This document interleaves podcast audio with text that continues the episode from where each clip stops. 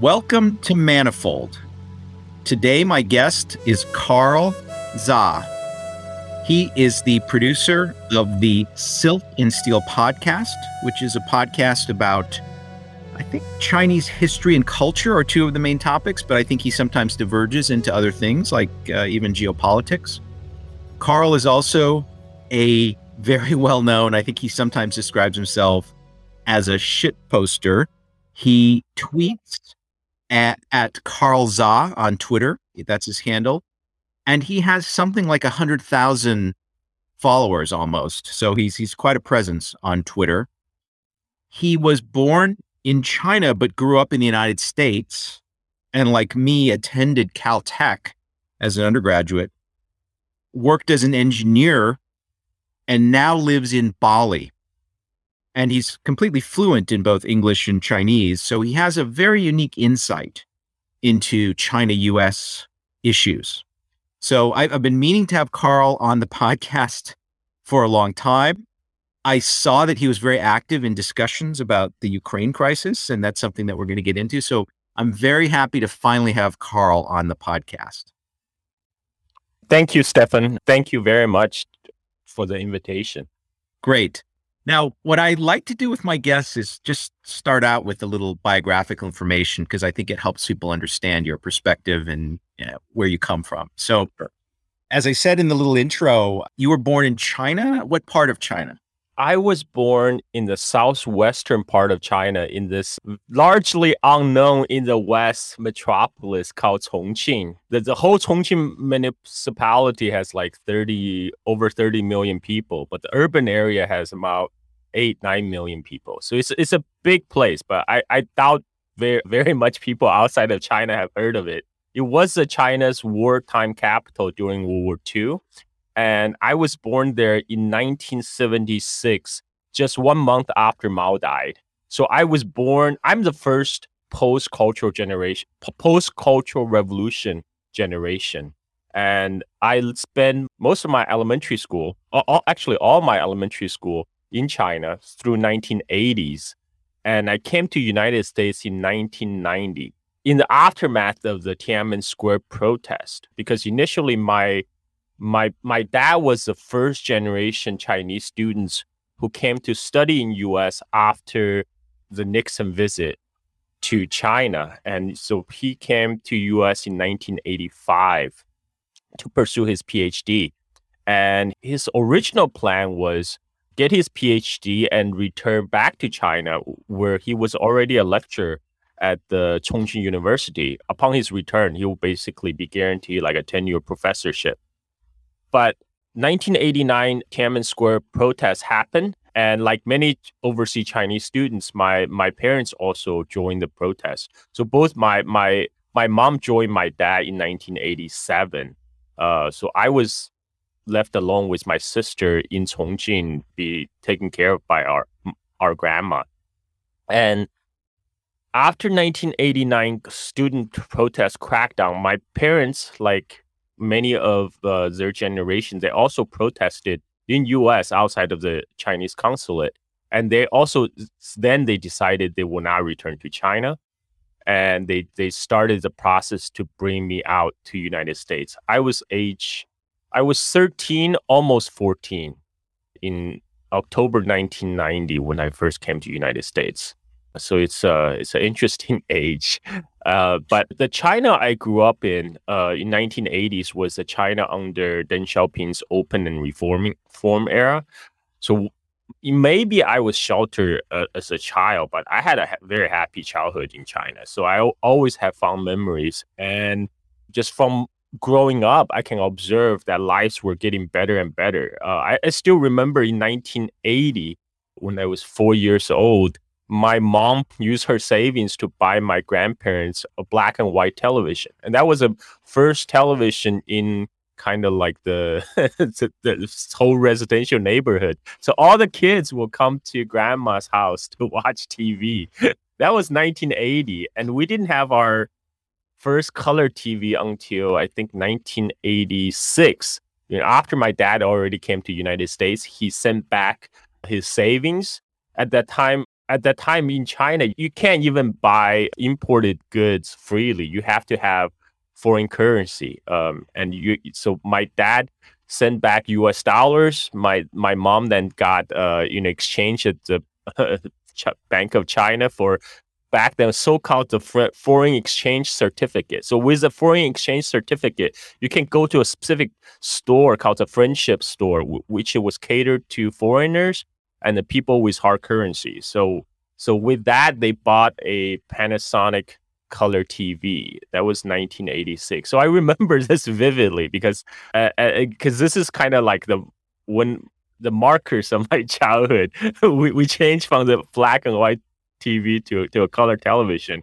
Uh, and back then, China didn't produce a lot of these uh, consumer goods either, because, like I said, back in 1986, there were many. Uh, I don't think, I don't know if there's any domestically produced color TV in China. So everything has to be imported, you know, from fertilizer to transistor radio you know, to get a Sony radio or, or like a, not even Walkman, just just a radio. That was a prestige thing in China back then. Like to get married, there's like four big items you need gotta have. You know, it was uh, first it was bicycle, a sewing machine, uh, and then got changed to um, you know you gotta have the the radio, you gotta have a color TV, you gotta have a refrigerator um, and, and China didn't even produce refrigerator back then, I don't think, because my we also bought um, our first refrigerator, which again was uh, through remittance from my dad, and we my my mom bought another uh, Japanese made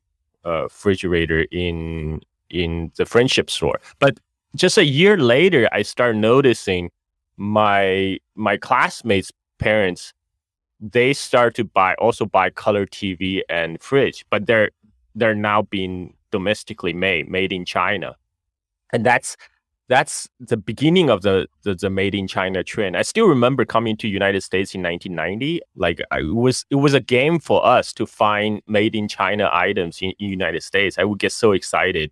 In the Christmas 1990, we found a teddy bear that was made in China, and my parents bought and my parents bought it for me because it was it was an exciting thing to find made in China item back then. Of course, like few years later, everything's made in China. So, so it, yeah, go it, ahead. It's interesting that you know, like a true Caltech uh, geek, you know, it's it's electronic appliances that are the milestone purchases that you remember. I want to ask you: Do you remember meat scarcity? Like ah. not having a lot of meat, or maybe your grandmother would give you her meat portion. That's something that I think Westerners, you know, they can maybe understand. Even I can understand growing up in Iowa, remembering like when we got our first big color TV and it was kind of a big deal or something. I'm older than you, of course, but something like meat scarcity is something that I think Americans can't imagine. Yeah. So when I was growing up in 1980s China, ration was still a thing. You know, you you you need ration paper to purchase anything from state operated store. So from sugar to clothes to oil to to include meat, and it's only only it, it, when I started to walk, uh, you know, maybe not not not start to walk when, when I'm four to five years old, like in early 1980s, that's when they first started to allow so-called free market 自由市场 in China. Those are just basically farmers market where the farmers will bring their produce directly to the city to sell to the consumers. Be- because before that, you have to buy everything from the state. The state, uh, you know, they they buy everything from the farmers and then they sell at the specific uh, state designated store.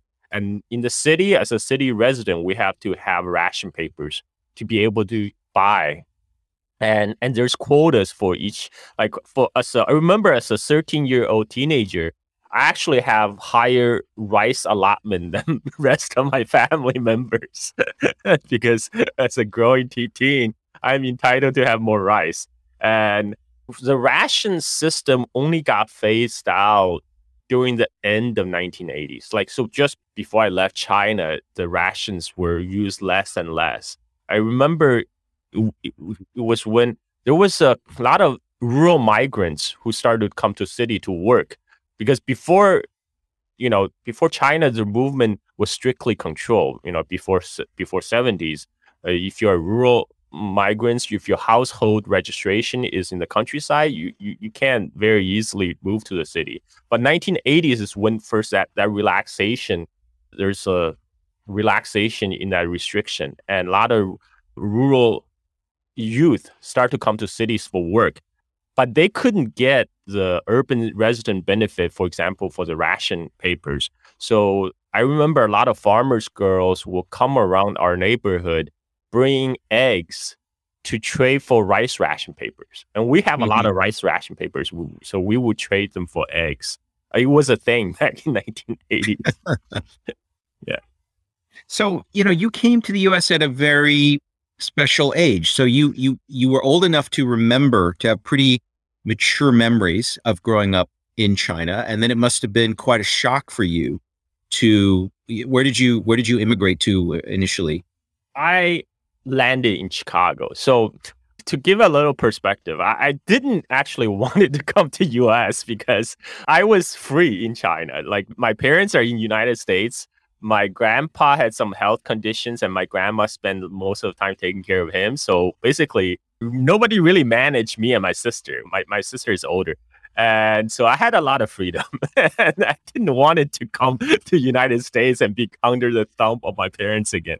And in China, before I came to United States, I spent one year at home because I contracted hepatitis A through sharing food with my friend. And I was hospitalized for a couple months. And then I wasn't able to catch up with uh, schoolwork. So I stayed home for a month. Oh, by the way, that my hospitalization was all that was all free because back then China was still running a like a socialist central plan economy. If you're urban resident, like my grandparents, my grandma was a, a school teacher at this textile factory attached school. So she and each work unit, each like a factory, they will have their own kind of complete welfare system, like kindergarten, schools, and hospitals. So I would go to all these for free. But after two months, I, I the the Chinese schoolwork is serious work. It's it's like after two months of not attending to school, I cannot catch up. So I have to just stay behind the grade. And that whole year I stayed at home and I read a lot, magazines, anything. At that time, a lot of the Western ideas are starting to filter into China, right? You know, I read Chinese magazine talking about how small government is the best government. so all the Republican ideas also getting filtered into China.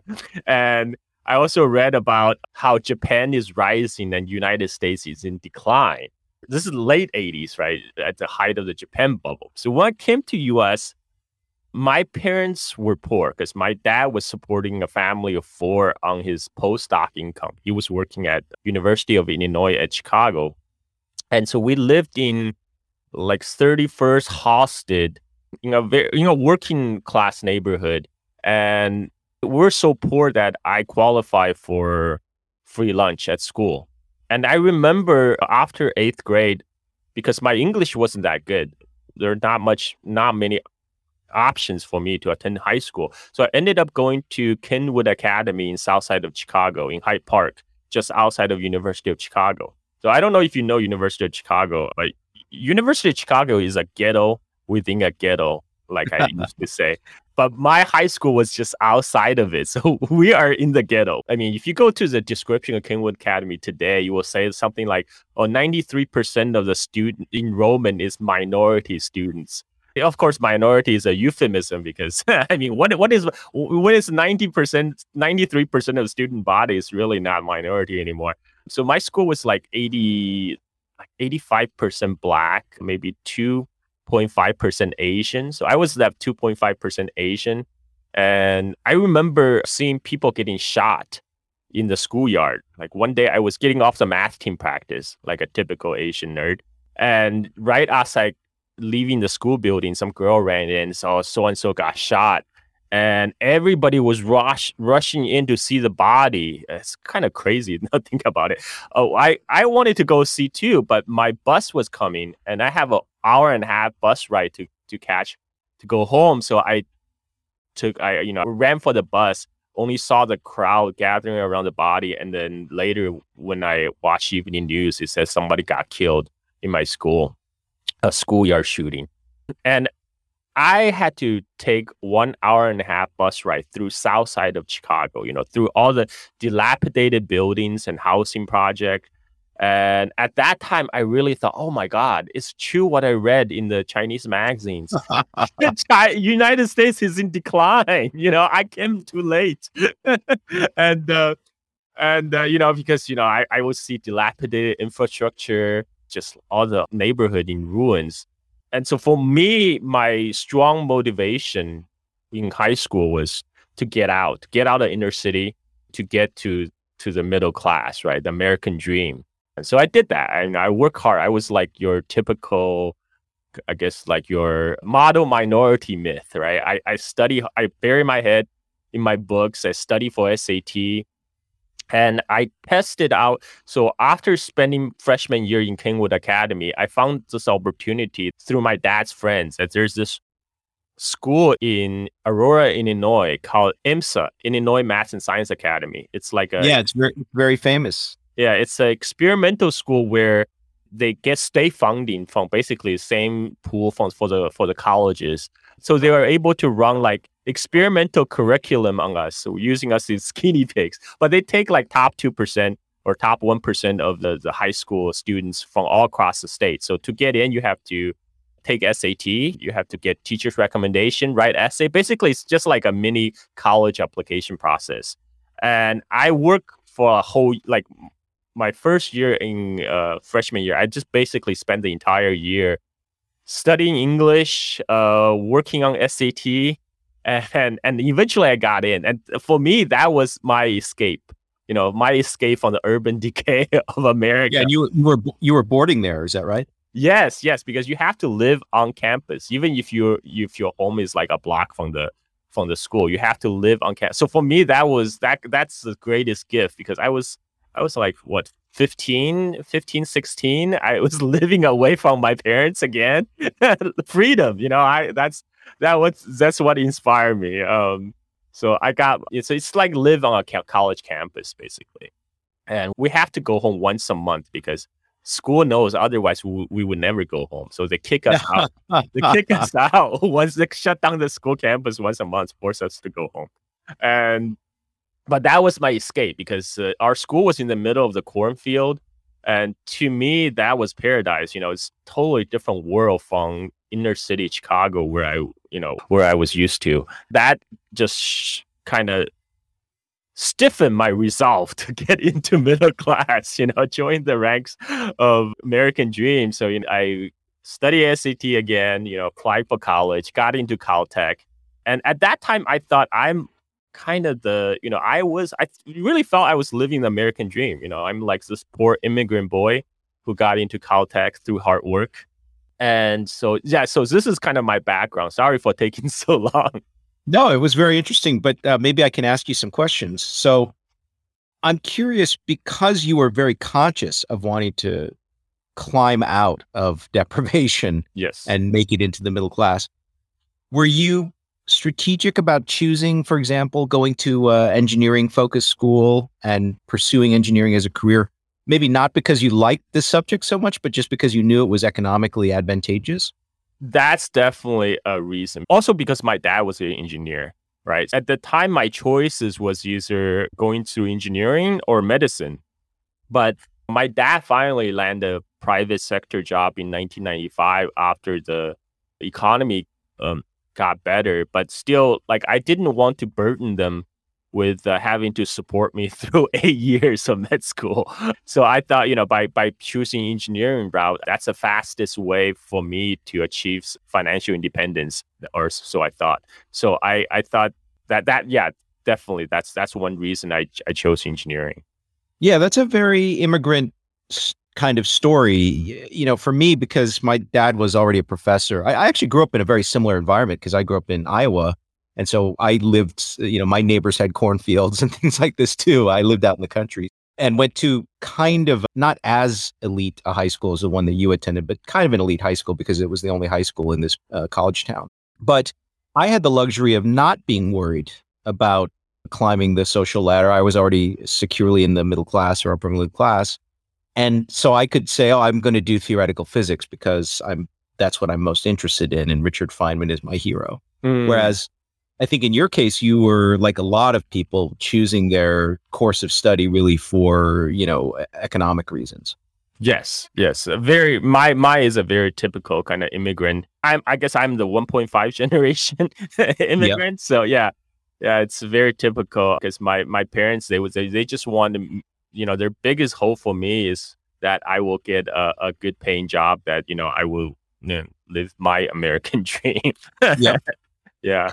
Coming back to Tiananmen, mm-hmm. it, your parents were actually involved in so my parents were not because they're already in united states right so they would okay. they, they went to the protest r- rally outside of the chinese consulate in chicago i was in chongqing at the time. At the time there's protests all over china not just beijing you know of course tiananmen was a focal point uh, and i lived on the chongqing university campus because my dad was a lecturer there.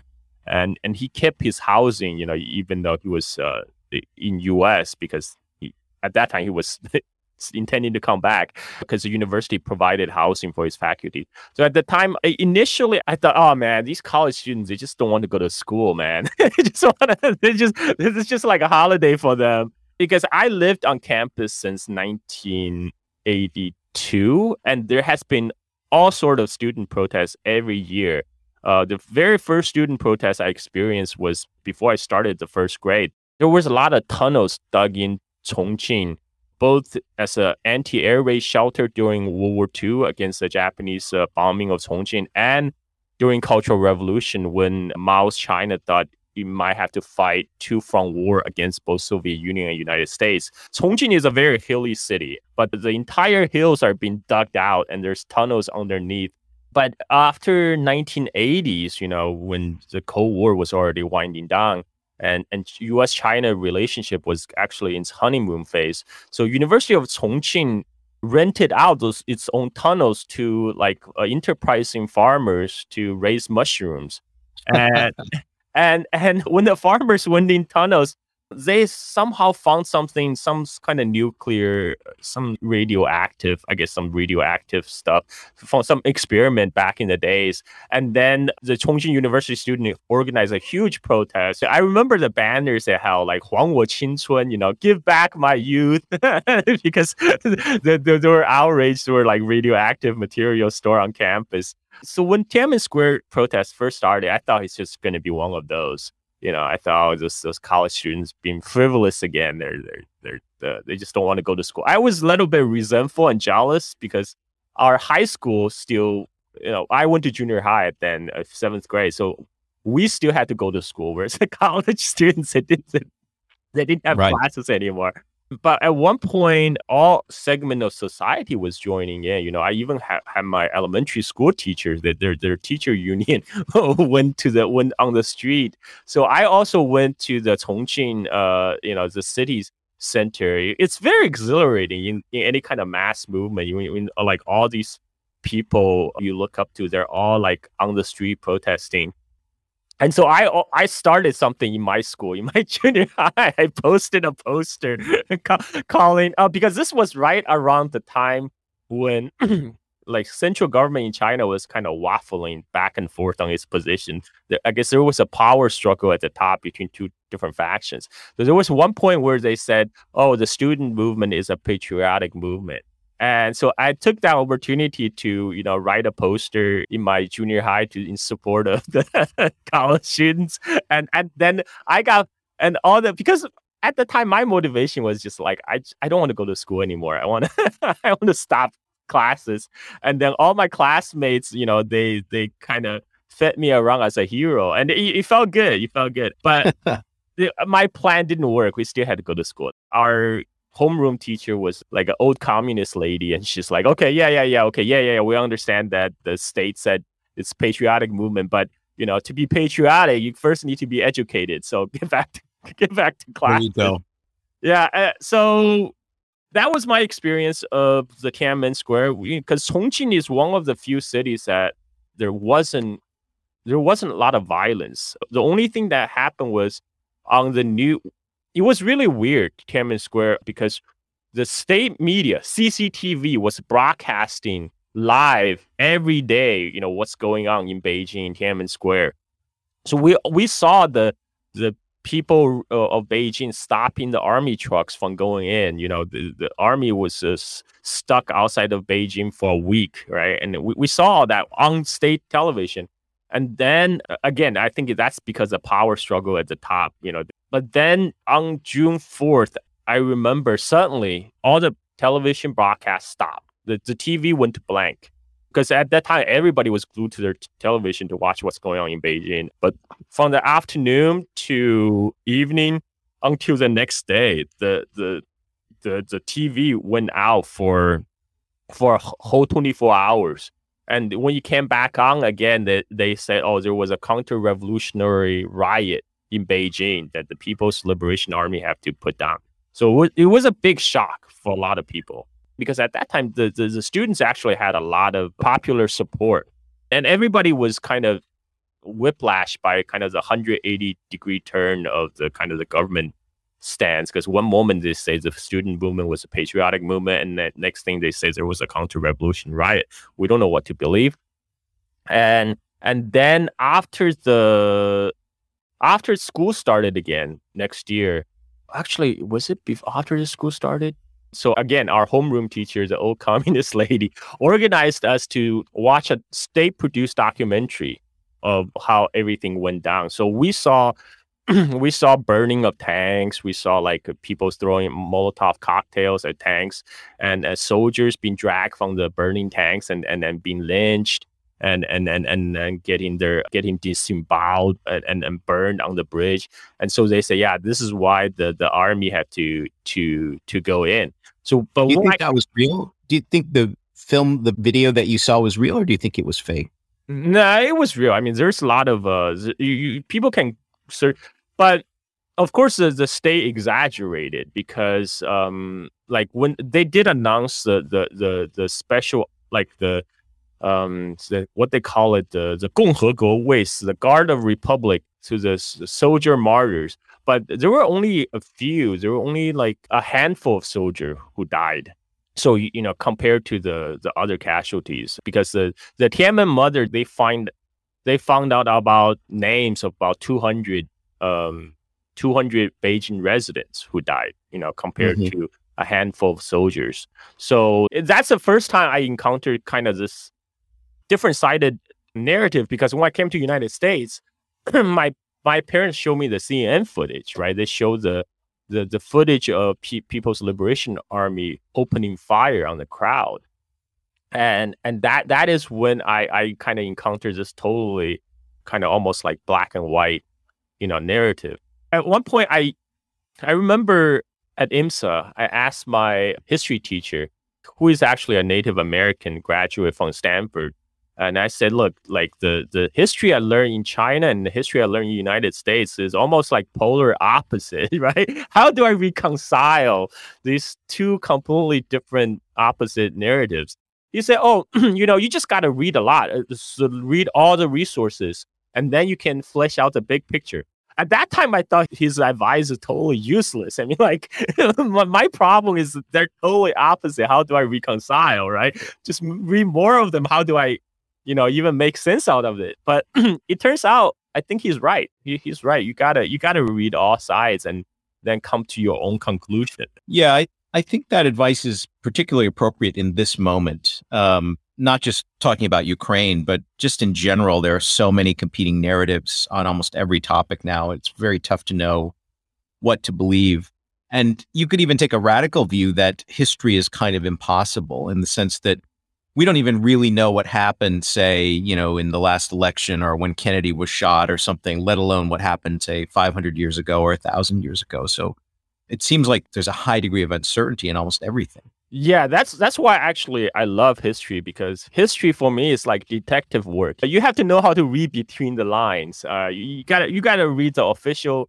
you know, annals, and then you gotta read the unofficial history, and then you, you gotta kind of tease out the truth from from the official narratives. And so, so for me, that's fun. And, and, like my my original intent for starting my podcast, Silk Steel, was to kind of share my love of Chinese history and Chinese culture to Anglophone audience.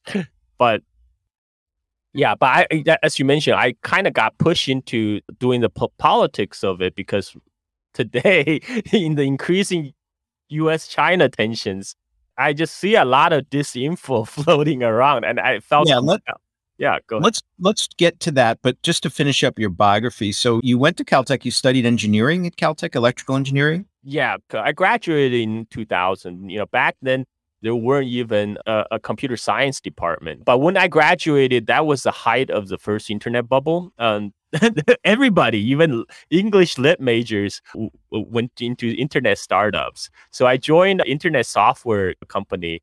I joined their professional service arm uh, Vignette, which was a content management uh, company that was. Oh, sure. I remember Vignette. yeah. Were you in the, Were you in the Bay Area? No, no. Uh, so their headquarters in Austin, Texas. But my okay. brother-in-law joined early, and so he he got a referral bonus out of me. and they at that time they just uh they just at that time all the internet uh, companies they just want warm bodies you know? You, you can type? Okay good. You're you're hired. And uh, so yeah so i got i got hired before i even graduated from caltech um, and and because i had to go back to finish some classes and then then yeah i started working um december 1999 like just few months left before the internet bubble burst. Yeah. Yes so you worked in tech basically from that point in time until yes. you wanted to take a year off. And so that's how you ended up traveling here in, in Asia. What year was that?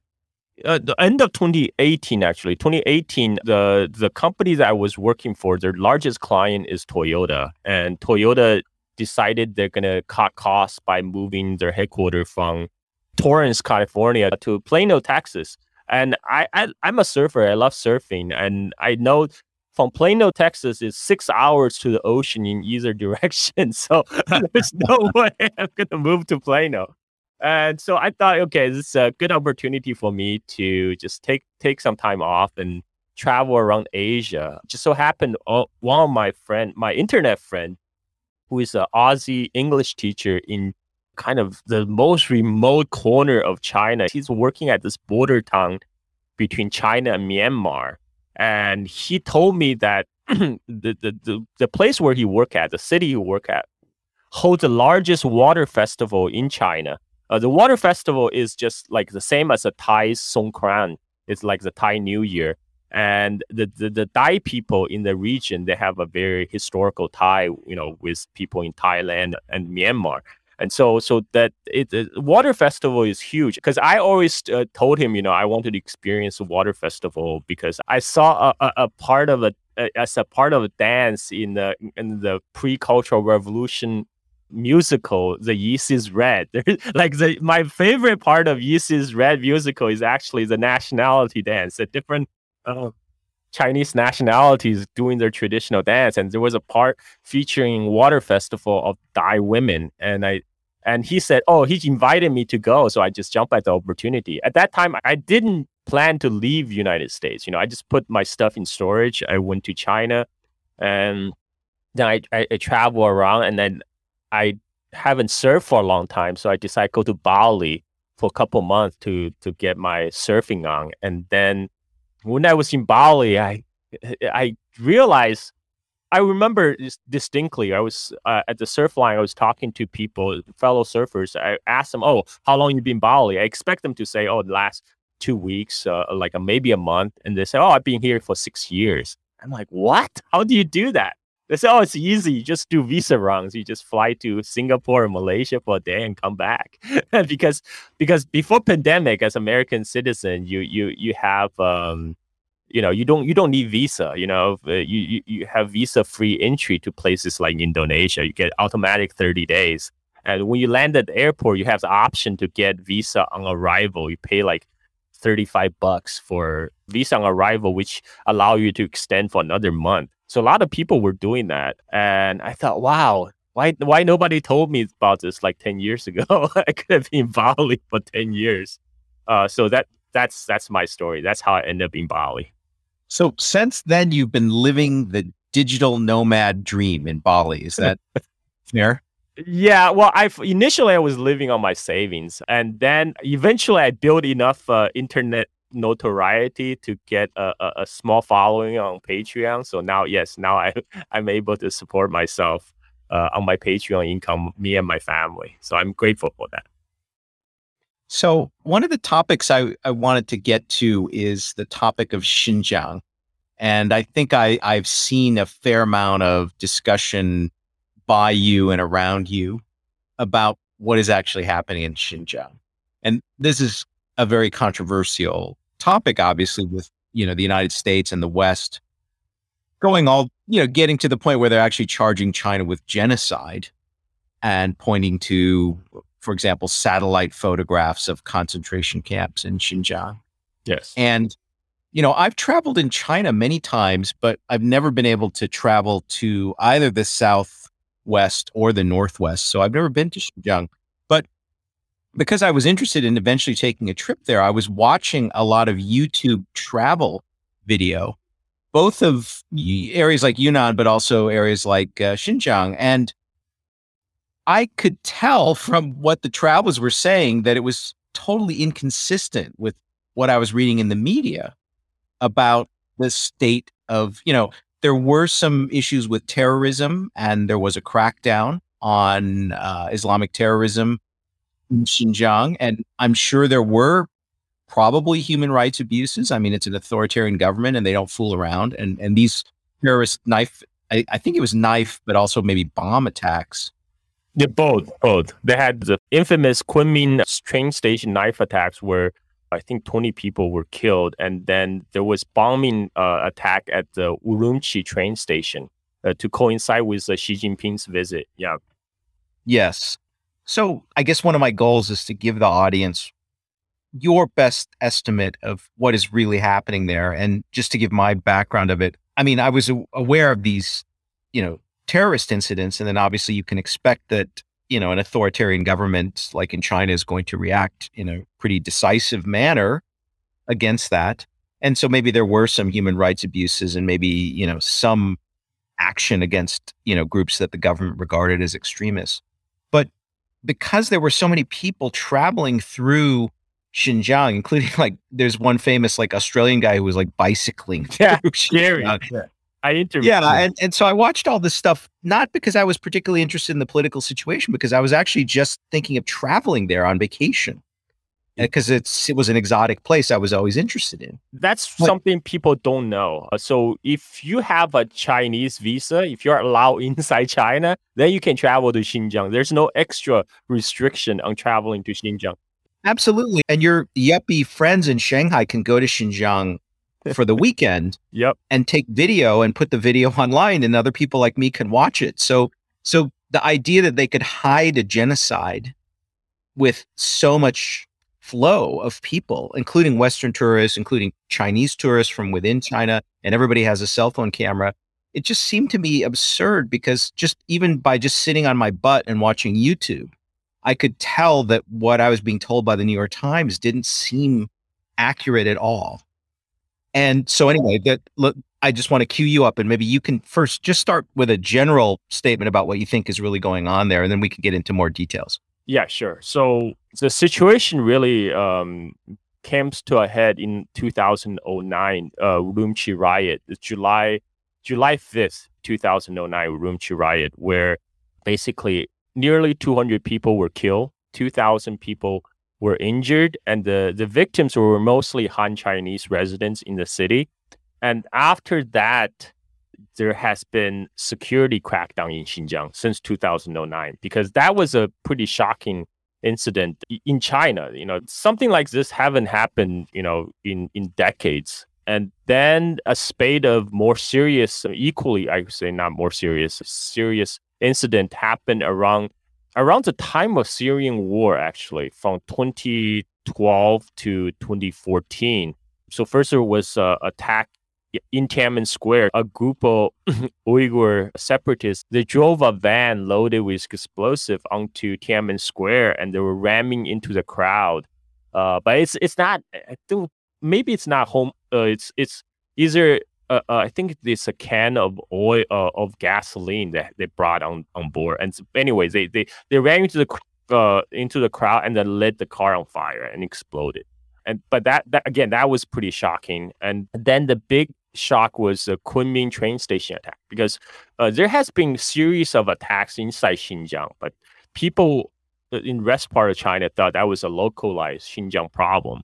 And until the attack in Tiananmen Square, and then in 20 March 1st, 2014, in Kunming train station in the capital Yunnan province, all the way to the southwest of, of China, as far from Xinjiang as possible, eight uh, Uyghur militants armed with knives start slashing at people, killing 20, 20 people, injure many more. And, and those got national headlines.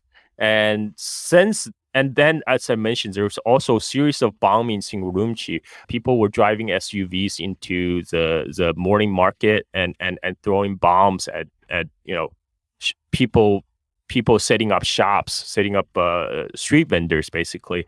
And and after that, uh, Chinese state started a series of uh, security crackdown. First, they they blocked um, all the access of Xinjiang to Central Asia and then I think that is why those uh, Uyghur militants actually travel all the way to Yunnan. Uh, because there was also starting from 2012, there's uh, a stream of uh, Uyghur refugees start to appear in places like uh, Vietnam, Cambodia, Thailand, Malaysia. But their their end goal was to reach Malaysia. In Kuala Lumpur airport, when, when they reach Kuala Lumpur, at the Turkish consulate where they would re- receive the Turkish passport, allow them to fly to Turkey. And as soon as they step off their plane in Istanbul, they're greeted by jihadist recruiters to urge them to go on to Syria. Now, this is reported in Associated Press, right? So people can look that up. And and you know, thousands of Uyghur fighters ended up in in Idlib province of Syria, no, northwest Syria. So, so this has been an ongoing problem. And starting from 2017, uh, that's when Chinese government really started the the, the hard crackdowns. That that's when they have the they they built the so-called vocational training centers I mean, they should, they might as well just call them de-radicalization centers because that's what they are. And and then there are a lot of people who are suspected of harboring sympathies for the terrorists were were sent there, and and there there's like different levels of kind of so-called re-education. One is you uh, go, you just have to go uh, spend like half a day uh, during the daytime, and then you can get to go home uh, the other t- type of uh, uh, a re-education is where you have to stay in the center. You know, basically incarceration, um, and and that that's that's getting picked up by in the West. First, uh, there were two. The primary reports that's all the Western media is based on. Uh, one is from the human China Human Rights Defenders, which is an NED sponsored uh, founded group and I read the reports. My my my friend queued me up to it.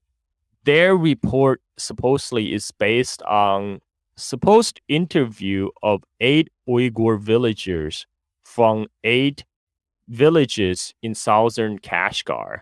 And based on the villagers' testimonial, they extrapolated from the population of those eight villages to the entire population of Xinjiang. So they said okay, it, we estimate about 10% of the people, uh, 9 to 10% of the people from the villages are being sent to these uh, re-education centers. So if we extrapolate to the entire Uyghur population of Xinjiang, which is like 11 to 12 million, we get 1 million figure. That's that's they said that in the report, China Human Rights Defender report and, and so they even put the caveat in the report. We we must uh, you know be careful that this is an extrapolation. But this kind of the nuance is completely lost in the mainstream media report. They they take the one million figure as kind of the gospel truth. Yeah, one million, one million being just ten percent of eleven million people, Yeah, basically, yeah, which they which they extrapolate from some survey of eight people. from eight eight people from eight villages, and then the other report uh, is from the German researcher working at the Victim of Communism Foundation, Adrian Zenz. Uh, so Adrian Zenz came up with a paper where his he based on his claim primarily on this Turkish uh, uh, the Uyghur exile group in Turkey, uh, which by the way has ties with the Turkestan Islamic Party, which is Al Qaeda affiliate and fighting in Syria. So this this uh, Uyghur exile group provided a so-called leaked document that shows the number of people being sent to the re-education camps, and and based on that, Adrian Zenz again, it's again it's another extrapolation extrapolated to the to the whole of Xinjiang to, to he estimated 1 million figure. Uh, so so it's has always been an extrapolation, but it's always reported in CNN as kind of the some kind of hard figure. They they have definitely have The- 1 million Uyghur in, in camps. Yeah.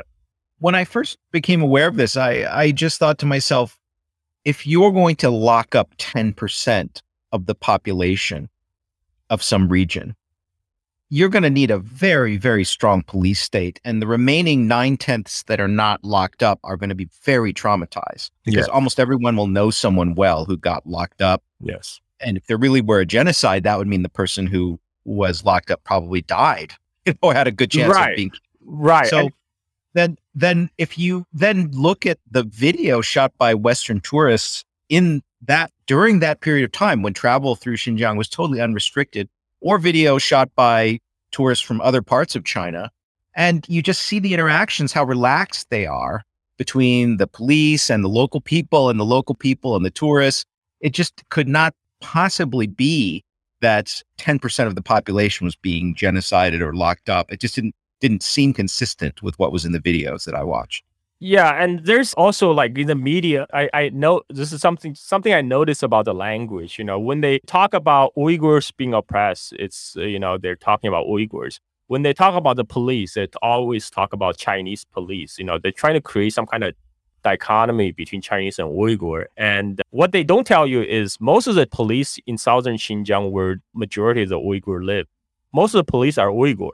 You know, their local police. Um, it's not like they're sending the Han Chinese policemen all the way from Beijing to to to Xinjiang. And another thing is the uh, that they try so hard to prove it's genocide, but as you mentioned, there's no mass death. So that's why Adrian Zenz came up with this restriction on birth, because one of the UN definition of genocide is if somehow they're trying to reduce the population through through forcible abortions or forcible birth control right? And so that's that's a new area they're focusing on. So china had a one child policy since forever. I was uh it was already starting to get rolled out when i was born uh in 1976 because at that time my parents were working in the tibetan regions. They got sent there during cultural revolution I was conceived on the Tibetan plateau, but my, my parents didn't want me to grow up there because they felt I can get better education and better healthcare if I stay with my grandma in my mom's hometown. So my mom went back to Chongqing to give birth to me, but he- she was having a hard time finding a hospital that would accept her because uh, the first hospital she went to was kind of the model hospital for implementing implementing uh, family planning and then one child policy. And so they're questioning my mom, why you having a second child? My mom explained, you know, because that's 1976 is when they're first rolling out the one child policy. Chongqing as a big city was one of the first to uh, was selected, but th- that policy didn't affect the Tibetan areas. Uh, it didn't affect like the there was no one child policy applied to Tibetans. And for the Han Chinese uh, working in Tibetan area, like my parents, they were allowed to have two children. So I, I was legitimate. and but the but the hospital director didn't understand because they only understand their their government uh, quote and directive for their their hospital. They're like, "What do you mean Tibet is not part of China? why, why, why are you having two child?" And uh, so my mom had to like you know go through my grandma's connection, finally find a hospital that would accept her, and and and so I was born. But I I think maybe the point you're leading to is that for Uyghurs during all this time, they were not subject to the one child. Yes, policy. yes. So so so for the Rebiya Kadeer, who was uh, crowned like the president of the World Uyghur Congress and been feted around as like the courageous uh, Uyghur leader standing up to China, she had 11 children. You know, the first five children, first six children she had was before the, you know, rolling out, before, I think before 1970s, before the rolling out of the uh, one child policy. And she had another five children after that because the one child policy was not applied to national minorities. But that started to change in the very like the last few years because now china is going on to the three child policy. But now that three child policy is applied equally across nationwide so for the first time yes birth planning uh, family planning is being introduced to Xinjiang, but they're not being limited to one child, two child. You know, it's a they're being, you know, three child policy. We can we can argue the you know the the the merits, uh, you know, the the ethics of family planning. That's a different that's a different conversation. But they're essentially arguing that is same as genocide, right? I mean, so basically, Chinese government had been genociding the Han Chinese people since 1970s. yeah, I, well, j- just clarify. So there was a period of time for a few years where you know they were actually trying to make noises about outright genocide against Uyghurs yep. in concentration camp like structures. Yep. And they seem to have backed away from that now, and now it's sort of shifted a little more toward culture genocide yeah, either birth restriction kind of genocide or cultural genocide, meaning like requiring immigrants to America to learn English or something. Yeah. And so my feeling is there's almost no questioning of this narrative. So, you know, if you read New York Times or Washington Post or, you know, the, even The Economist, there's almost, as far as I can tell, no questioning of this. And they now just routinely refer to some kind of nefarious activities, anti-Uyghur activities in Xinjiang, without now they don't feel any need to clarify yep. it or even go to the original sources. And but you ha- you have Bill Ma- you have Bill Maher recently in his talk show. He said he said on his talk show he said China is locking up the entire Uyghur ethnicity. You know, he he just throwing yeah. that out there. Uh, you know, he was he pulled that out of his butt because there's total of 12 million Uyghurs in China. He's claiming China is locking up the entire Uyghur ethnicity of 12 million, which is when well again going back to my you know I, I so people are probably tired of hearing me mention YouTube, but you can go on YouTube right now and you can find some tourist video that was shot, you know, in the last 3 months and some tourist is talking to some Uyghur who owns a restaurant. You know, the restaurant could even be in Beijing or it could be in uh, Urumqi or something. And and they seem very happy and they're not locked up. And I mean, the whole thing can be, the whole story can be undermined with yeah. five minutes of work. I think. Yeah. So, but I mean, I mean, there's so there are people who get targeted. Those are like kind of the the hardcore Islamicist that has been targeted in China. That there's no doubt in the like this the people who are are inclined to hardcore Islamic fundamentalism and their family that they have been dar- targeted by the Chinese state. That that that, that is a fact. But it, there's not not a definitely not a blanket targeting of the entire ethnicity. That's not true. And and also I just like to talk about that that that birth so-called the birth genocide again. How the hell do you carry out genocide with a three-child policy? You know, how, how mathematically that's impossible. Well, of course. I mean, I mean, you know, I'm sure the rate of Uyghur population growth has always exceeded and still exceeds the rate of Han population growth in China. So it's it's far from a genocide in yeah. that respect.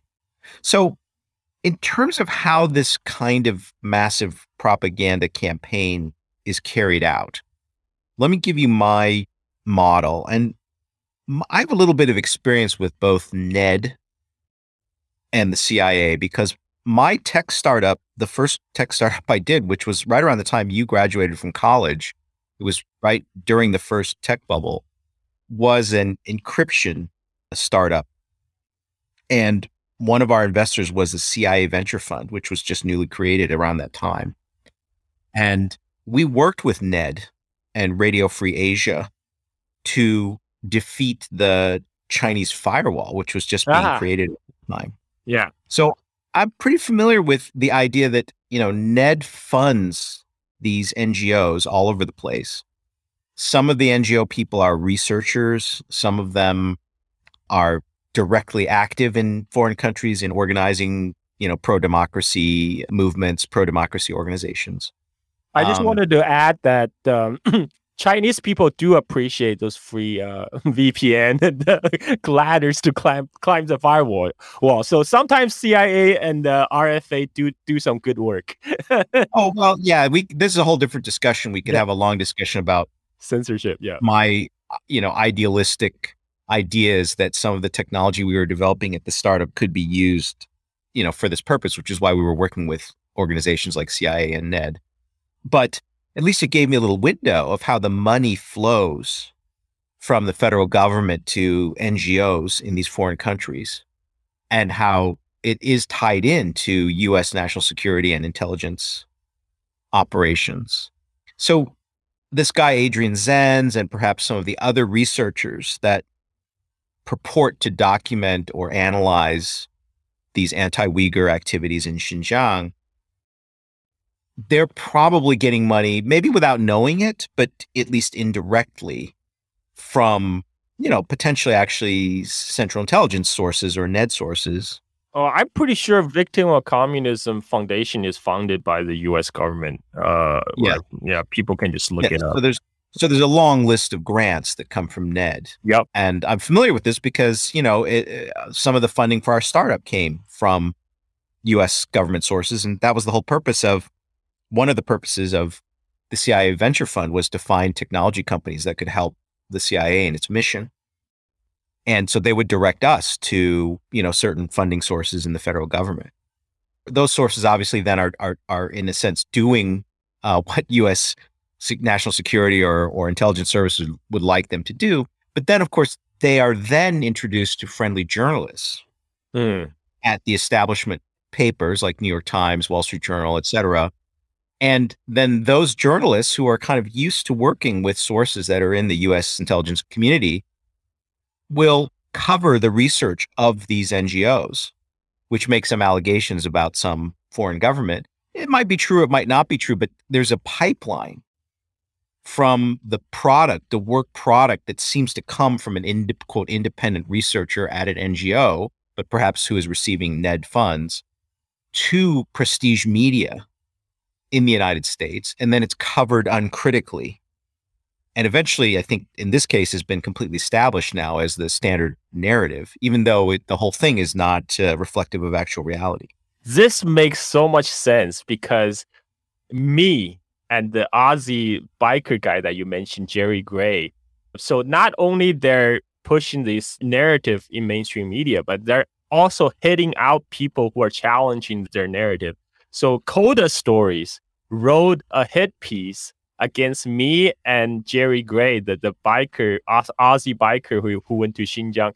The, the, the title is Pro Beijing Influencers and their rose tinted view of life in Xinjiang. Yeah. And and I had the I had the foresight to ask uh, Isobel uh, Cockerell, who who was the interviewer, that if it's okay if I record the conversation, uh, and she agreed to it. So when she you know totally post the interview our interview out of context, I was able to upload the audio of our interview, you know, to my subscribers and followers on YouTube. And she she was trying to paint me as some kind of airhead surfer dude who just you know sprouting pro Beijing views without totally realizing what's going on. Uh, but it, it couldn't be. but but sorry to interrupt but by the way i i advise everyone you know most people don't deal with the press very often but i have a fair have had a fair amount of interaction with the press in my life and you should record every interaction with every journalist And you should tell them that you're recording it so that they know they can't falsify what you said or take it out of context. And let them know that you'll come right at them on their Twitter. If they try to pull something, you'll come right at them at, on their Twitter feed and post what you actually said and the context of what you said if they quote you out of context. I think that's the only way to keep these people. It, it doesn't actually completely work, but but it is a way to keep them more honest Yes, uh, than they otherwise would be. So in your case, yes, I think you guys got smeared. It's a total accident that I was interested in. To me, like Northwest Xinjiang and Southwest Yunnan are like the exotic, interesting parts of China that I'd never been to. Because I didn't have time to travel there, I was thinking of traveling eventually, and I was just watching a lot of video. And so this guy Gary bicycling across Xinjiang, I found that totally organically, just because of my own interest. You know, the the YouTube AI you know Mm. it watches what you like and it shows you more of what you like not maybe not as well as tiktok we can get to that later but Mhm.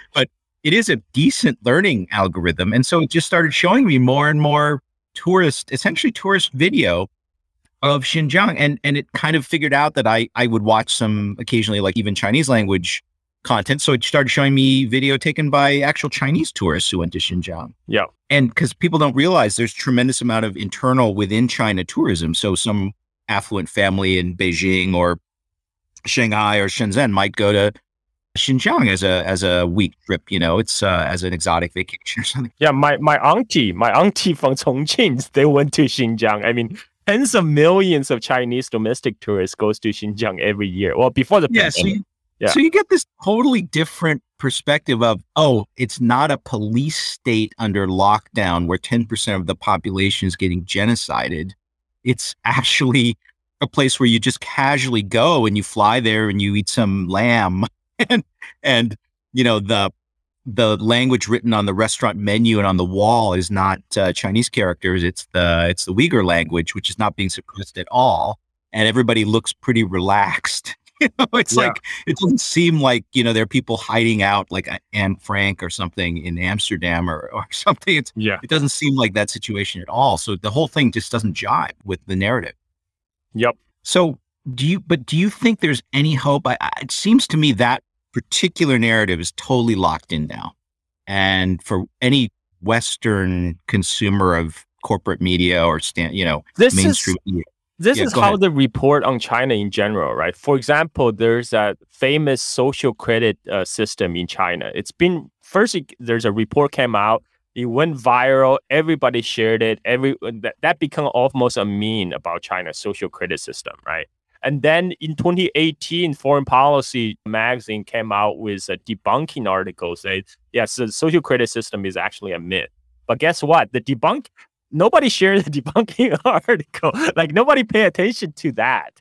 Uh, it's it's the same article. There was, remember there was an article about this uh, some some kind of red chip that the Chi- China is building this malicious uh, component. That might have even been Bloomberg. It, I think it, was a pretty respectable Yes. source. It was a hardware. It was actually a hardware backdoor that they were talking about, which I think Yes. sounds very implausible. And I don't think there's a single serious technologist who believes that now. but but the layman, the layman, the public ju- just still buy that. I mean, like you can- you can try to debunk them ten thousand times. uh, There's still some laymen out there think believing this is true. But this is this is kind of the all the full spectrum propaganda war we're in now. You know, like almost everything we consume about China from mainstream media, you have to be you have to view it with a suspicious eye because because of stuff like this. Yes. So, I mean, maybe now we can start spiraling in toward Ukraine because one of the things I noticed with this Ukraine conflict is that there are just wildly divergent narratives about what's happening in Ukraine. And separately, of course, it seems to be just open season on Russians. You can just say any negative thing you want about Russians in general Yeah, uh, they- and discriminate against them without any repercussions. And and I think you may have said this on your Twitter thread. Other people have said the same thing that when things really go live against China, the amount of discrimination and you know aggressive action against individual Chinese living in America is going to be just off scale because we're not even white. Yeah, I mean, like at least the Russians can blend in, you know, if they just don't open their mouth. But we, our our face, we wear the face of the enemy, right? Like people, not even just Chinese, anybody who look like remotely like East Asian is going to become a target in United States, like it is now. Now we have people, Nepalese, Sri Lankans, and even some uh, Hispanic lady who got targeted because they thought that, you know they're Chinese. I mean, it's it, it's just gonna get much much worse if there's actual hot war between China and United States proxy. Even I agree with that, and I think just as anything said about Russia or what's happening in Ukraine, I think you honestly, th- again, this is against the narrative, but you have to take it with a grain of salt. And certainly that's by now also the case for anything you read about China. Yeah, yeah, definitely. I mean, the I, I, I actually saw a tweet somewhere. They say because right now we're we're, we're being flooded with stories of like the, the the the Russian debacle and the Russian incompetence in prosecuting the war, right? And then I read a tweet. It says, "Well, reading kind of the Ukrainian war report is like reading the ancient Egyptian hieroglyphic accounts of their their victories. You know, their the, the victory is coming closer and closer to the capital. You know, like we won a victory 100 miles from our capital. We win another victory 50 miles from our capital. Oh, we win a great victory at our capital. I mean, that's that's kind of what's happening right now. You you see you see the accounts of like the Russian hardware being destroyed, uh, you know, the R- Russian army get bogged down.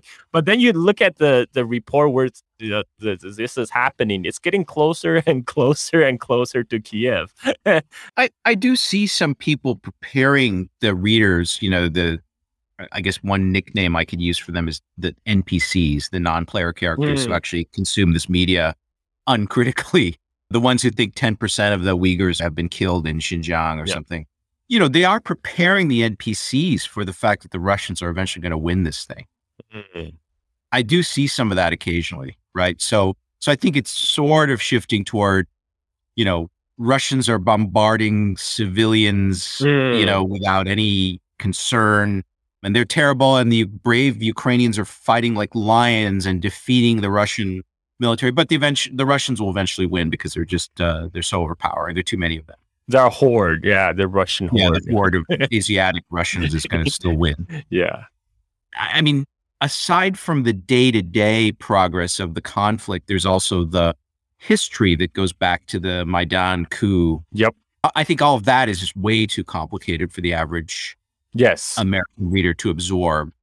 And so obviously, you know, we'll just forget about that. And it was just that Putin went crazy and wants to reestablish yeah. the USSR. yeah.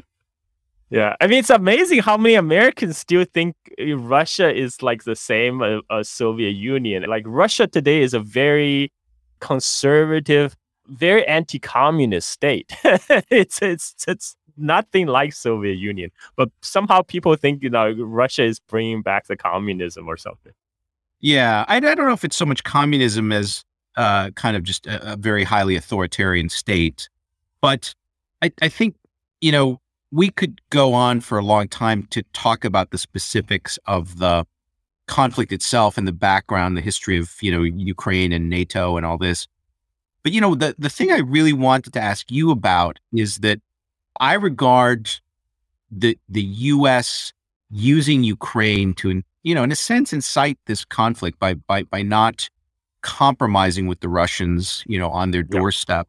Okay, we, have ended up in this conflict. Let's just leave it at that because we, we, don't need to get into exactly all the all the history. People who are interested can read a long blog post that I wrote with with a lot of sources in it. Nice, but but and, and quoting famous people like you know Mearsheimer and yep. you know former for the former ambassador to Russia, who's now our CIA director, who himself wrote all these forbidden things in his biography, which was just published, autobiography, which was just published two years ago. So you can go read what our current CIA director Burns wrote about what the US was doing in Ukraine just two years ago when his biography was published. You can see it's 100% against the current narrative of who's responsible and what events led up to this invasion. But of course, now that he's CIA director under Biden, he's got to keep quiet about it. But it's all recorded in his biography. You can order his autobiography off of Amazon and just read it.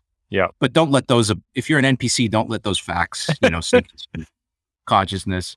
What I wanted to discuss with you is that, okay, I believe this is a huge geopolitical mistake for the US to force Russia into a tighter and tighter relationship, even verging now on a dependency because yes. of the strength of sanctions on China.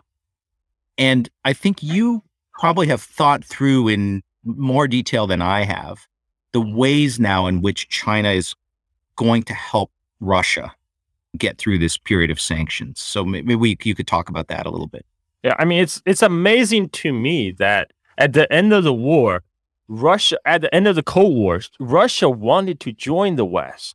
You know, when Putin became they asked to join NATO at one yes, point. that was Putin when he became, first became prime minister in 1997 or 1998. yes, yes, Bill Clinton in yes, person. Yes, and because Russia was they just wanted to be seen as an equal partner. But because we are so arrogant, because we're the so hyperpower now, and that we thought we can just aggressively expand NATO to their doorstep with no repercussion. There, there was a video surfacing of Joe Biden speaking in 1997 when the Russian foreign minister uh, Zyuganov told him like if you if you keep on pushing NATO to our border, we're gonna have to turn to China.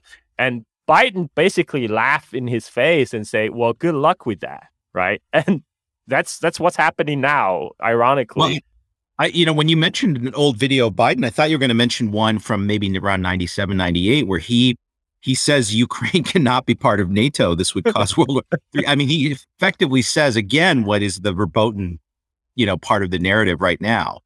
And I mean, he just explicitly says it in this old uh, when he was a senator. Yeah, I mean that, so, that that's when Biden was still coherent and lucid. And he, yeah. that was 25 years ago. But, but you know, this particular brainwashing of the public is much more shocking in a way than the Xinjiang one because no American can even locate Xinjiang on a map. And, you know, so, but this is one where, you know, a pretty good chunk of the top strategic leadership of the United States has been warning against pushing too hard in terms of expanding NATO to the east and the, the status of Ukraine. You know, leading figures, former secretaries of defense, I mentioned many ambassadors to Russia and the Soviet Union, people who actually won the Cold War have been warning against this for a long time. And now that's all been memory hold, even though you can quickly, in five seconds, locate a video of our President Biden, you know, saying exactly these things when he was a senator. But, but, but apparently that's all memory hold too. But Stefan, who who who watch uh, government official talk nowadays? Now people get their information from TikTok influencers, right? Yes. And okay. and White House just hosted a top TikTok influencer on White House to debrief them, quote unquote, on the Ukraine war uh, progress. So yeah, I yeah. Mean, so the the, for sure the West is winning the information war, and the information war is primarily being conducted against their own people. Yes. Yes. And, very um, successfully. Yeah, I in the blog blog post, sorry I keep advertising it, but I, I have a segment from Indian television where there's an Indian uh, news person interviewing two generals from the retired generals from the Indian military. And they're calling the war the way you and I are calling the war totally against the Western narrative, and even saying things like the, the Russians are slowed down because they're trying to kill as few civilians as possible. It's not like when the U.S. went into Iraq in 2003. You know, they're they're saying things which are completely verboten and would get you banned from Twitter or YouTube. I think this information war is not fooling generals in the Indian military. Right. It is fooling average Americans who read the New York Times. You know, that's it's actually I hosted a Twitter space talking about China's role and also just China, Russia, U- Ukraine in this war. And I, I, to my surprise, I got a lot of people joining in from the global south, and it was really refreshing to hear these global south voices. You know, people, well, people from South Africa, from Brazil, from um, from Southeast Asia, from India, and the views they're espousing, just like the Indian generals, are totally different from the kind of the mainstream narrative we hear in, in the United States? Well, I, I think that it's primarily people in the United States and EU and basically Western countries that are, as I said, they're the victims of this information yes. war. People from the global South, BRICS countries, non-aligned countries, they're much more likely to actually to see it from the Russian perspective. Yeah. Especially if we're talking about, say, an educated subclass. Yeah. They can remember reading about what happened in Maidan. Yeah. They can maybe they maybe heard the video or the tape of Victoria Nuland talking about installing a, a pro-American leader, you know, at- you know, debating with the ambassador who that leader should be. You know, Yeah. I, I mean, so they may remember some of these events from Or, or even uh, Nuland handing out cookies to the protesters Yes, on Maidan. the Cookie Monster. Yeah. It's really amazing that because Russia and China at the end of the Cold War both wanted to have good relationship with the West, right? And in, in- in fact, both of them prioritize their relationship with the West over with each other because it makes sense because US back then was still the world's largest economy. Well, now it is still nominally in, in US dollar terms. But back then, uh, US is so much more important. But we we just thought we don't need them. you know, we don't need to care about their security concerns. We can do whatever we want, you know, because like that's why Biden laughed at Zyuganov. It's like, go ahead, turn to China, see if we care. Um, Right. So so let's let's focus in on the turn to China and exactly what forms this cooperation is likely to take, in, in particular to to deal with the sanctions. So let's turn to that because I think that's that's the part of the discussion which I think maybe a lot of our listeners won't be so familiar with, and there's a lot of detail here. Yeah, so I mean, for a lot of the American uh, perception of China-Russia relationship is still stuck in the Sino-Soviet split era. So I, I have to say, just say that, you know, the Sino-Soviet split was over by 1989 when Gorbachev visited Beijing to meet Deng Xiaoping. You know, it's right in the middle of the Tiananmen Square protest. After that, Russia China had great relationship and China had a friendly relationship with the Soviet successor state, Russia. Uh, China actually have friendly relation with both Russia and Ukraine. Uh, you know, surprising as it may be to many people, China also had great relation with both Saudi Arabia, Iran, and Israel. Right, all these states, you know, locked in uh, antagonistic relationships because China pursue a non-interference policy. They focus on trade. China don't care about your domestic issues, and and China also sees the the current issue between Russia and Ukraine as a bilateral issue between Russia and Ukraine. From China's perspective, though, I think uh, China would much prefer stability because they are currently building out the Belt and Road Initiative. One part of it, the the belt part of it, is a Euro-Asian economic belt, which is rely on the Eurasian land bridge to build through Russia to reach for the Chinese goods to reach the EU market, right? But with the war, that you know the the Eurasian land bridge is not going to reopen anytime soon. So from China's perspective, China rather sees the conflict wrap up as quickly as possible, and so we can return to business as usual. Yes, I think I think the China their preferred outcome right now is a quick end. Yes. And a quick end in which Putin is not the loser, so he's not Yes. destabilized, but the sanction, you know, the the damage from the war and you know, maybe the sanctions are lifted earlier because the war ends quickly before there's too much death and destruction. And nevertheless, the trauma to, you know, between Russia and the West is so strong Yes. that basically now there's no there's no chance of a Russia China uh, of breaking up the Russia China relationship. Yeah. So I think China is the big winner. Yeah. From these events, as long as it doesn't go so long that Putin loses power because, for example, he's not able to win. Right. Right, correct. That's correct. I mean, there's a lot of complacency in United States uh, to think that oh, well, China China and Russia they're basically a marriage of convenience. Like this will never last. But but at the same time, US is doing all it could to push Russia and China together since since 1990s. And yeah. Well, also, I think you in in you were right when you said a lot of the people who claim what you just said are stuck in this 1980s Sino-Soviet split because because they still think that China wants to recover Vladivostok and lots of territory, whereas whereas they've settled all those territorial disputes with the Russians. Yep. And, and frankly, they demographically, the Chinese are moving away from the northeastern part of the country. Nobody wants to live there. So certainly nobody wants to live even further north in Yep. Siberia. I mean, just So- like Chinese people are no different from from the folks everywhere else. Nobody wants to move to the land of snow. You know, everyone moving to the sun belt.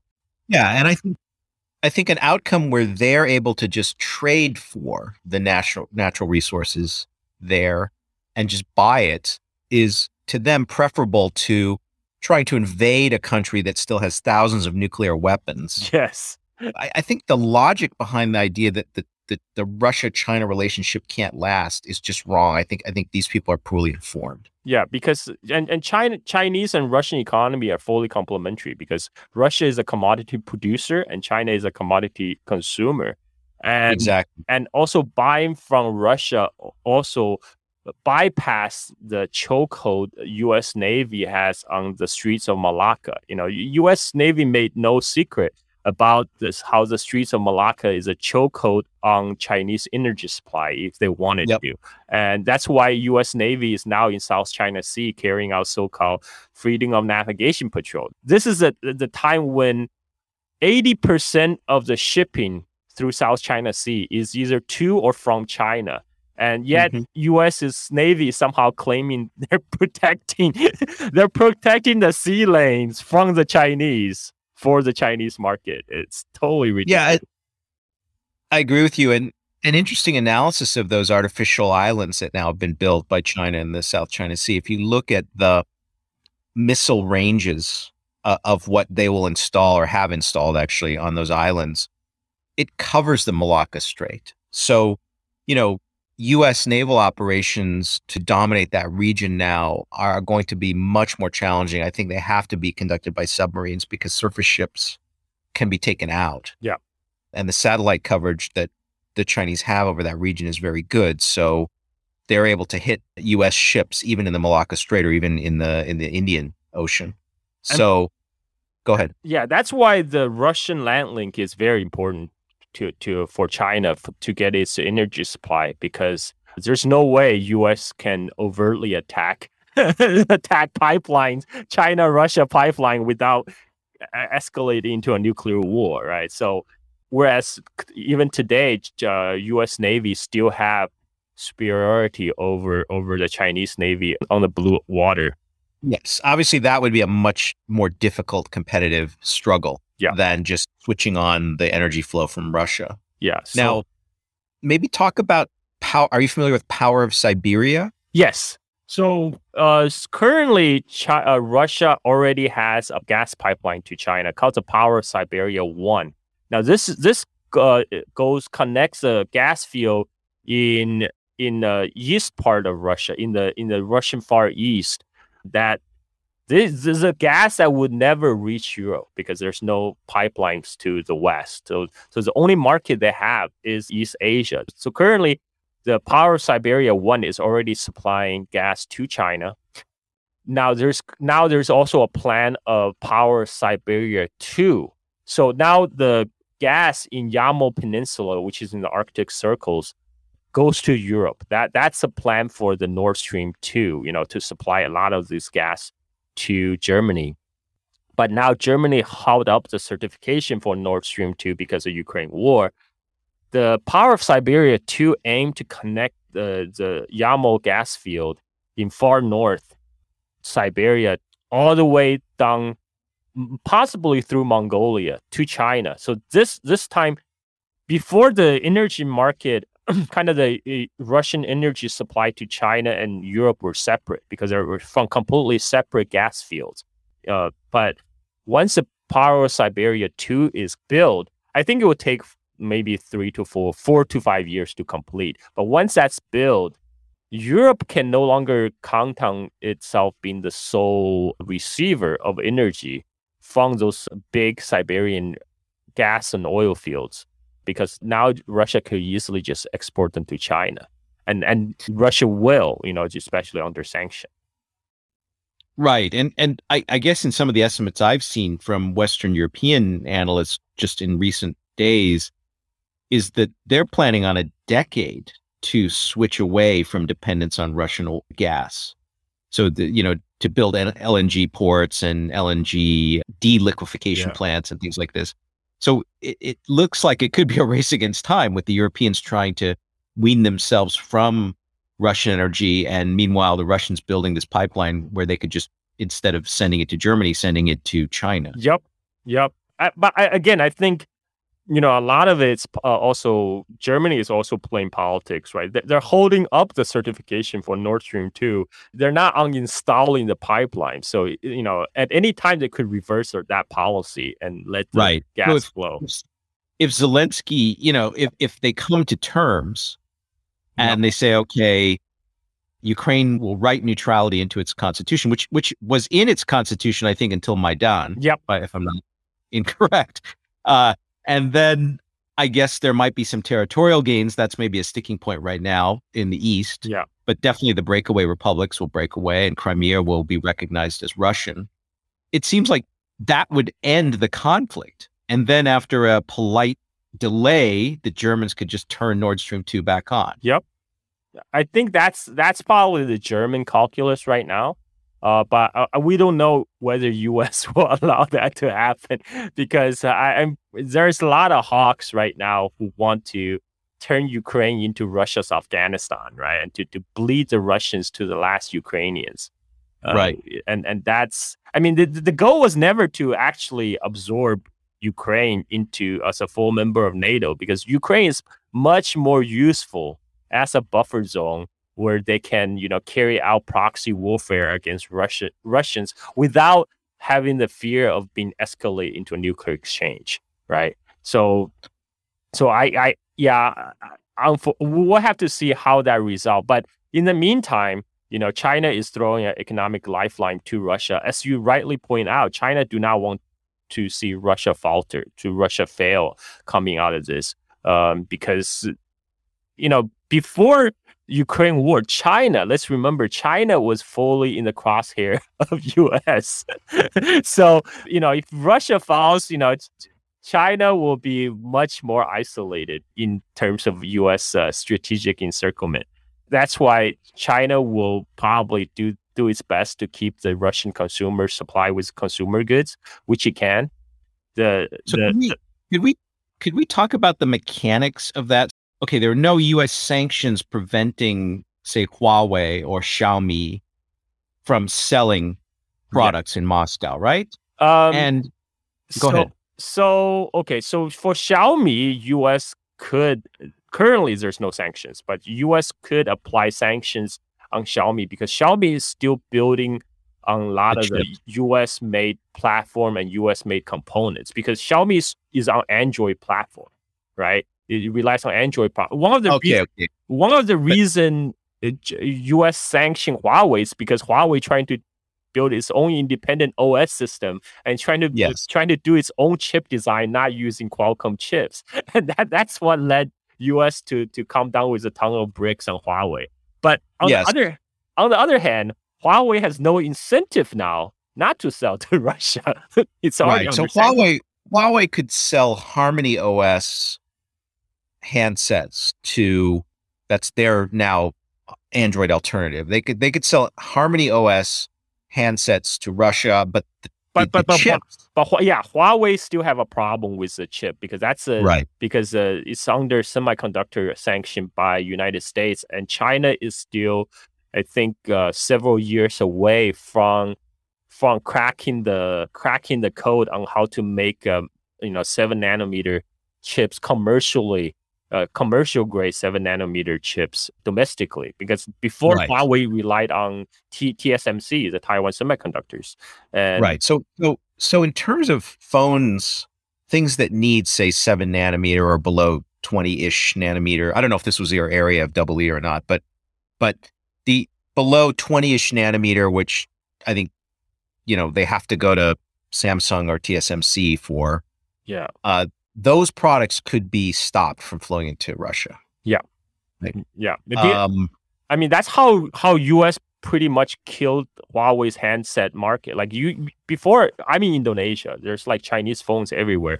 Before, it's very easy to get Huawei phone, but after US sanctions, basically Huawei handset disappeared from all the shops because Huawei they only they only stock up uh you know limited number of chips their stockpile is running low and and they have to give priority to their other business one of their sub brands called honor they've spun out now so maybe honor ah.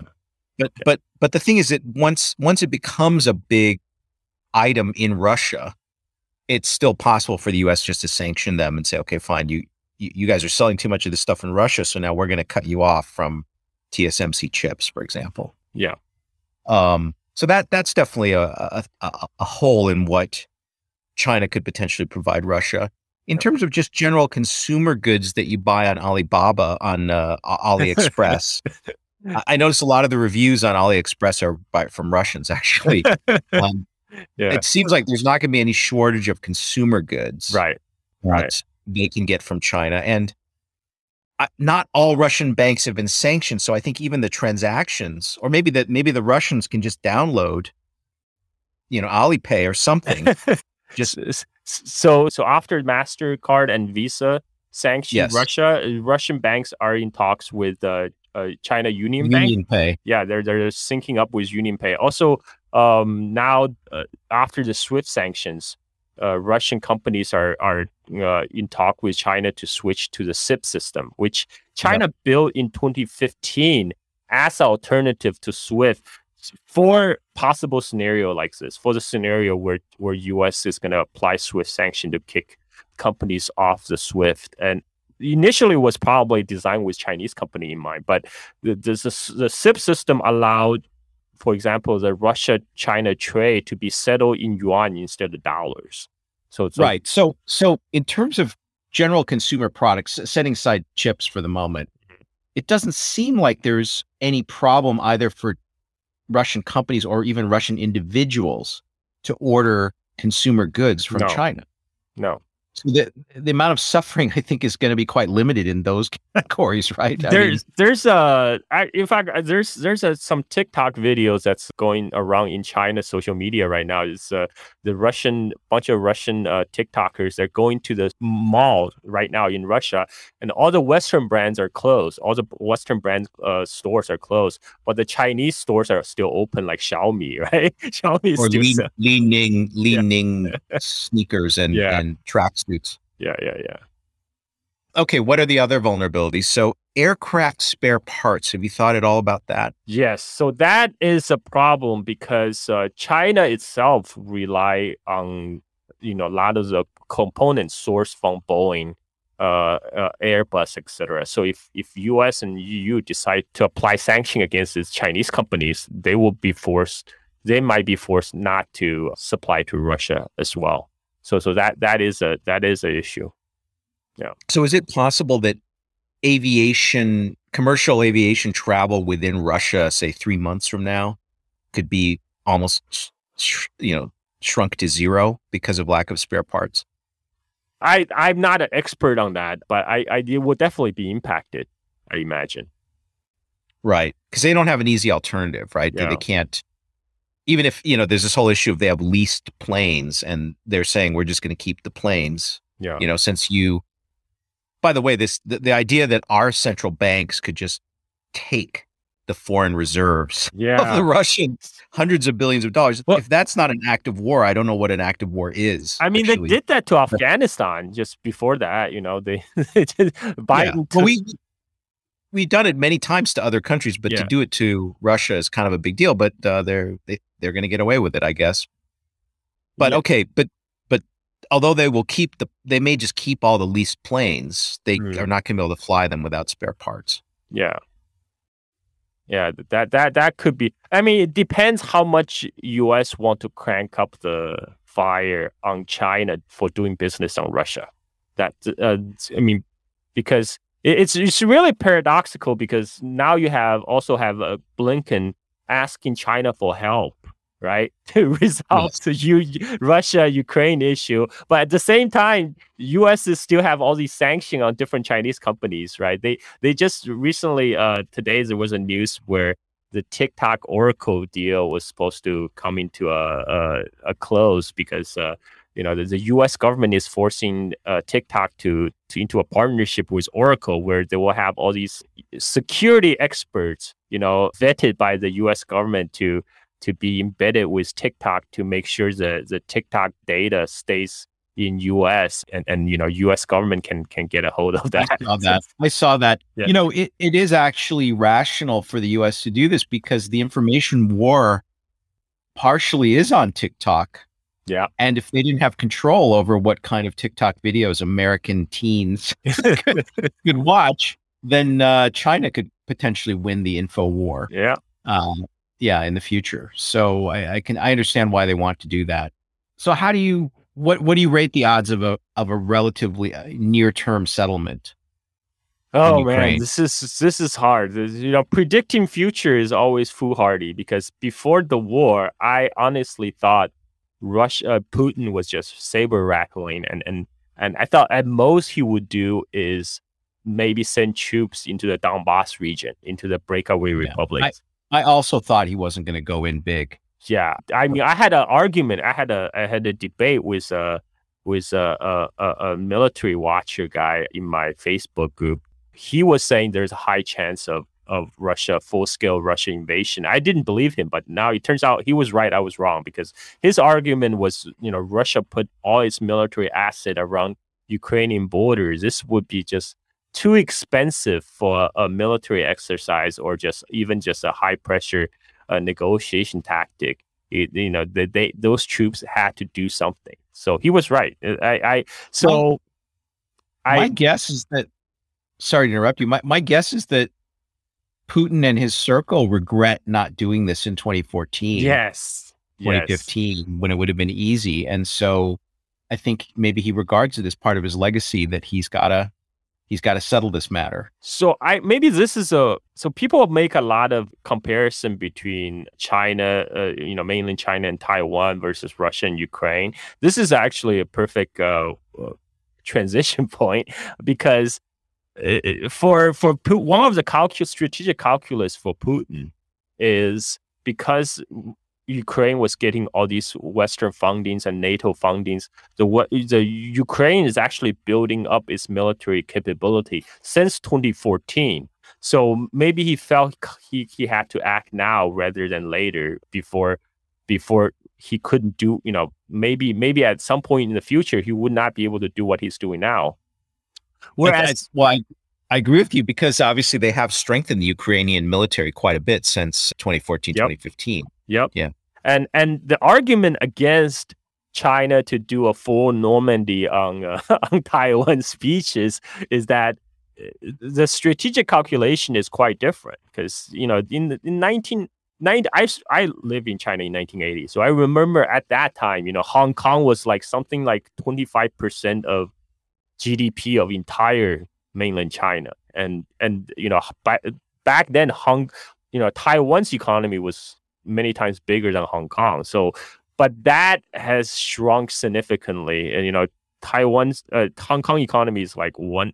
It's like one or two percent of the the entire GDP of of mainland China now, and uh, and and you know, so there's, a, the cross strait calculus. China is growing stronger and stronger by day. The mainland China is growing stronger and stronger by day. So it's a quite different scenario, let's say Russia versus Ukraine. So China has a lot less time is on China's side. Time. I agree. With, I agree with that, and I, I think that you know they would rather wait until the relative power just you know the difference in relative power is so strong that they can yeah. just leverage a peaceful settlement out of Taiwan. Yep. And and really but, the China Taiwan the the mainland China Taiwan issue is really a, a issue between US and China right? So so China is really waiting for the for the time when China was so strong that U.S. couldn't say no. That's yeah, and the U.S. will sell Taiwan to China exactly. for some other concessions. Exactly. But here's here's a way here's a a plausible scenario where things can go wrong and they're they're going to be forced to to go, which is that you know the U.S. has not tried to develop the kind of intermediate range missiles that the Chinese developed. So the Chinese right now have within that theater of the Western Pacific, they can hit all the US bases, they can hit all the Taiwanese bases easily with precision weapons and also aircraft carriers. But the smart American strategists want to, now that they've pulled out of the intermediate range missile treaty with the Russians, they can develop similar kinds of missiles and put them all over the Pacific pointed at China. I, And I, that could that could actually make an invasion of Taiwan extremely difficult.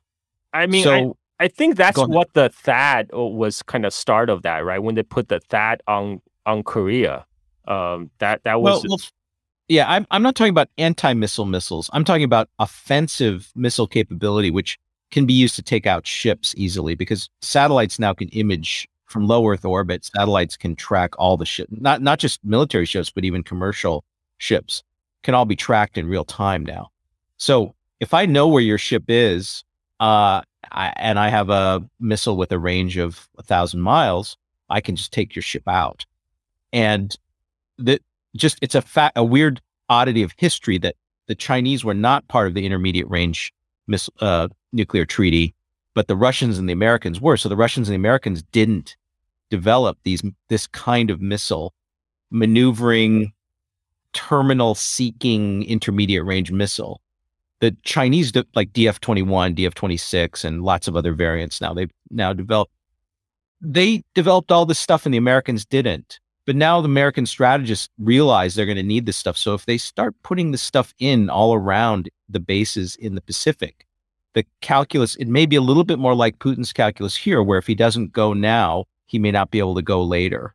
And so that that's the most worrisome thing for me. Yeah, I, I agree. I mean, th- there is a thinking among the Pentagon that U.S. have a short time window of, from maybe ten to fifteen years, while China still hasn't fully developed its uh, military capabilities. To you know, while while U.S. still have main military superiority for U.S. to do something, right? Because Yeah. uh, the, the the thing is after after 20 years chinese economy will be so large that you know it would us even if us wanted to do something you would not be able to and and and yes it's this is so so the next 10 to 15 years is is kind of the danger zone window um uh, I, agree I agree.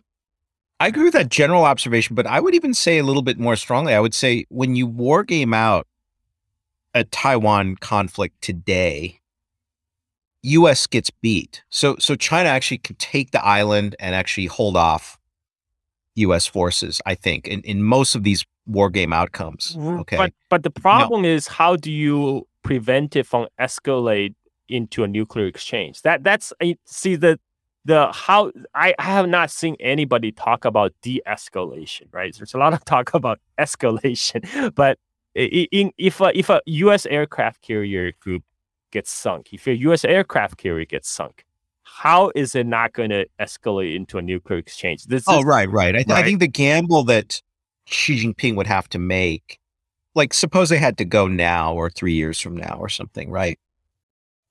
Say for whatever reason, like Right. uh, U.S. tells Taiwan to declare independence Yes. and you know recognizes them. That- I mean, I don't think it's likely, but suppose it happens three years from now.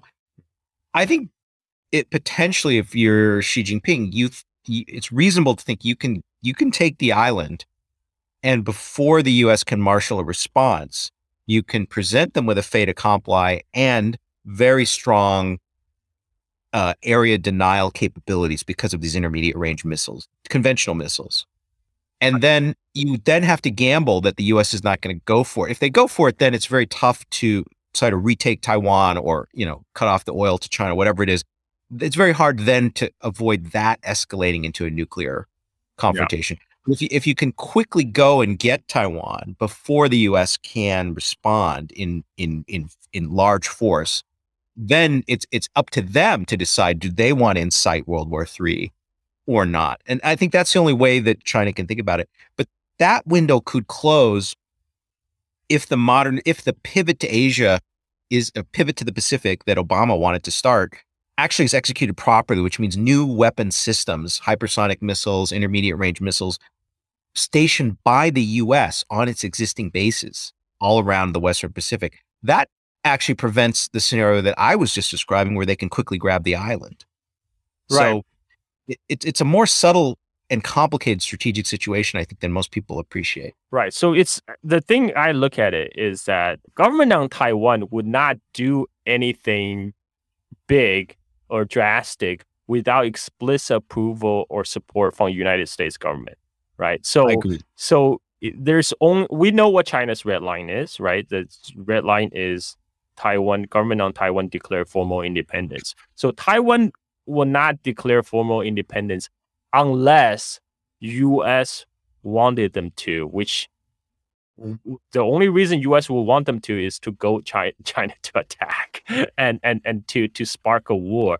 But I don't I don't see at even at this point what what US gain from that. You know, US in military industrial complex gain a lot from continued tension with China, right? They can continue the grip on a near trillion dollar military budget. But what do they gain from actual war? I, I fail to see that. Well, I think if you're a long term strategic thinker for the United States, the logic is that currently the US is the hegemon in Asia. And we don't want China to become the hegemon or to displace us as hegemon because Asia is the center of economic gravity in, on the planet is shifting steadily toward Asia. So, so most of the GDP in the planet is in that region now. So, if China, if you're an American strategic planner, you just want to keep China from becoming predominant in Asia. This is basically and, the Mearsheimer's uh, uh, Mearsheimer's line, right? I mean, the, what he yes. has been proposing. But you know, even Mearsheimer's uh, proposal is not really being fully adopted implemented by the U.S. U.S. Uh, leaders. You know, that because Mearsheimer's one of the Mearsheimer's proposal is actually U.S. make nice with Russia. You know, don't stir up trouble in Ukraine. Well, of, of, and, of course, uh, of course, a, a correct execution of the pivot to Asia means you stabilize your relationship with Russia, you stabilize Europe, you, you you know you maybe ideally neutralize Russia. Yes. Will be China, and then you can pivot to Asia. Yes. And that's all in shambles. And that's all in shambles because of stupid execution by our neocons in Ukraine. Well, I mean, this is always, but this has always been the case, though. I mean, like uh, Alan Greenspan talked about the reason we went to Iraq, right, was to control the flow of oil. He says not to to to take their oil, but to control the flow of oil. But the idea was that the Persian Gulf is be- becoming very important supplier to China, and by U.S. going to Iraq, U.S. can di- dictate the flow of oil. But that, you know, we, we all know how that went, right? I mean, you can not only. I mean, I agree with what you said, and and and not only did we fail in Iraq, and it was a monumental failure. If you look carefully at what the Saudis are doing, the Saudis, for example, the Saudis are not cooperating.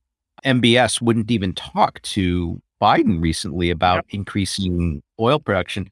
But I think the Saudis are calculating at what point could they switch their security yep. guarantees from U.S. defense to China and Russia. Yeah, I mean, the people are hedging now. People are hedging because the U.S. Uh, record in the past two, two, three decades hasn't been very encouraging. I mean, like, it, it, like I remember watching Taiwan talk shows. You know, when when U.S. withdrew from Kabul, people are already making the comparison between you know, kind of Taiwan and Afghanistan. And and now they're definitely watching what's going down in Ukraine. Yeah, we we we let Afghanistan we didn't win in Afghanistan against a very, you know, uh not a very advanced military threat. We are not going to even try in Ukraine. Right? Oh. And so if you're Saudi and you're saying, well, who's going to guarantee my security in the future? Uh, Russians and Chinese or Americans? um, maybe at that point, you, uh, for sure, you got to start hedging, and maybe you're going to start selling oil in RMB denominated contracts. Yeah, yeah. That so, that that the Saudi U.S. deal to price oil in dollar back in '70 that was a basis for the petrodollar and U.S. dollar. That is under threat. Yeah, that is under threat now. Yep, and, and that's by U.S. policy. I mean, a lot of the U.S. decline in the last uh, dec- 20 decades is self-inflicted. I mean, it's, it's entirely. I think it's entirely self-inflicted. Almost. I mean, you have to give some credit for China for successfully modernizing and stuff like that, but but they also had a lot of help from U.S. corporations. Yeah. So I, I want to just, you know, even more broadly, U.S. China competition in the future. I mean, that's that's the overall theme, and these these other things are just actually small theaters Yes. uh, of of the bigger conflict. You know, I one of my theses, which I think is heavily overlooked, is that if you look at the production of highly skilled engineers and scientists, if you really try to attempt a good, an actual honest calculation of the rate at which the two countries are producing, you know, strong technologists, there's actually an order of magnitude in favor of China. yes. And in fact, you, you could even argue that starting about now or maybe 10 years in the future, China will produce, be producing, you know, highly skilled technologists at a rate which equals the entire world ex China combined. So Yeah. if, if you if you look at the PISA scores of this, PISA is administered to 15 year olds in all OECD countries, and you say, okay, and there's a German academic who's done this whole analysis and published it. So if you if you look at the kids who score at PISA level six, which is in Western countries the top roughly one to three percent of the population, you know, basically mastering a certain level of mathematics by the time they're 15 and you just add up. You just take every country in the world, ex China, and then you take China and you add it up and you say, well, how many PISA level six kids are there in the world? China is roughly comparable to the rest of the world combined.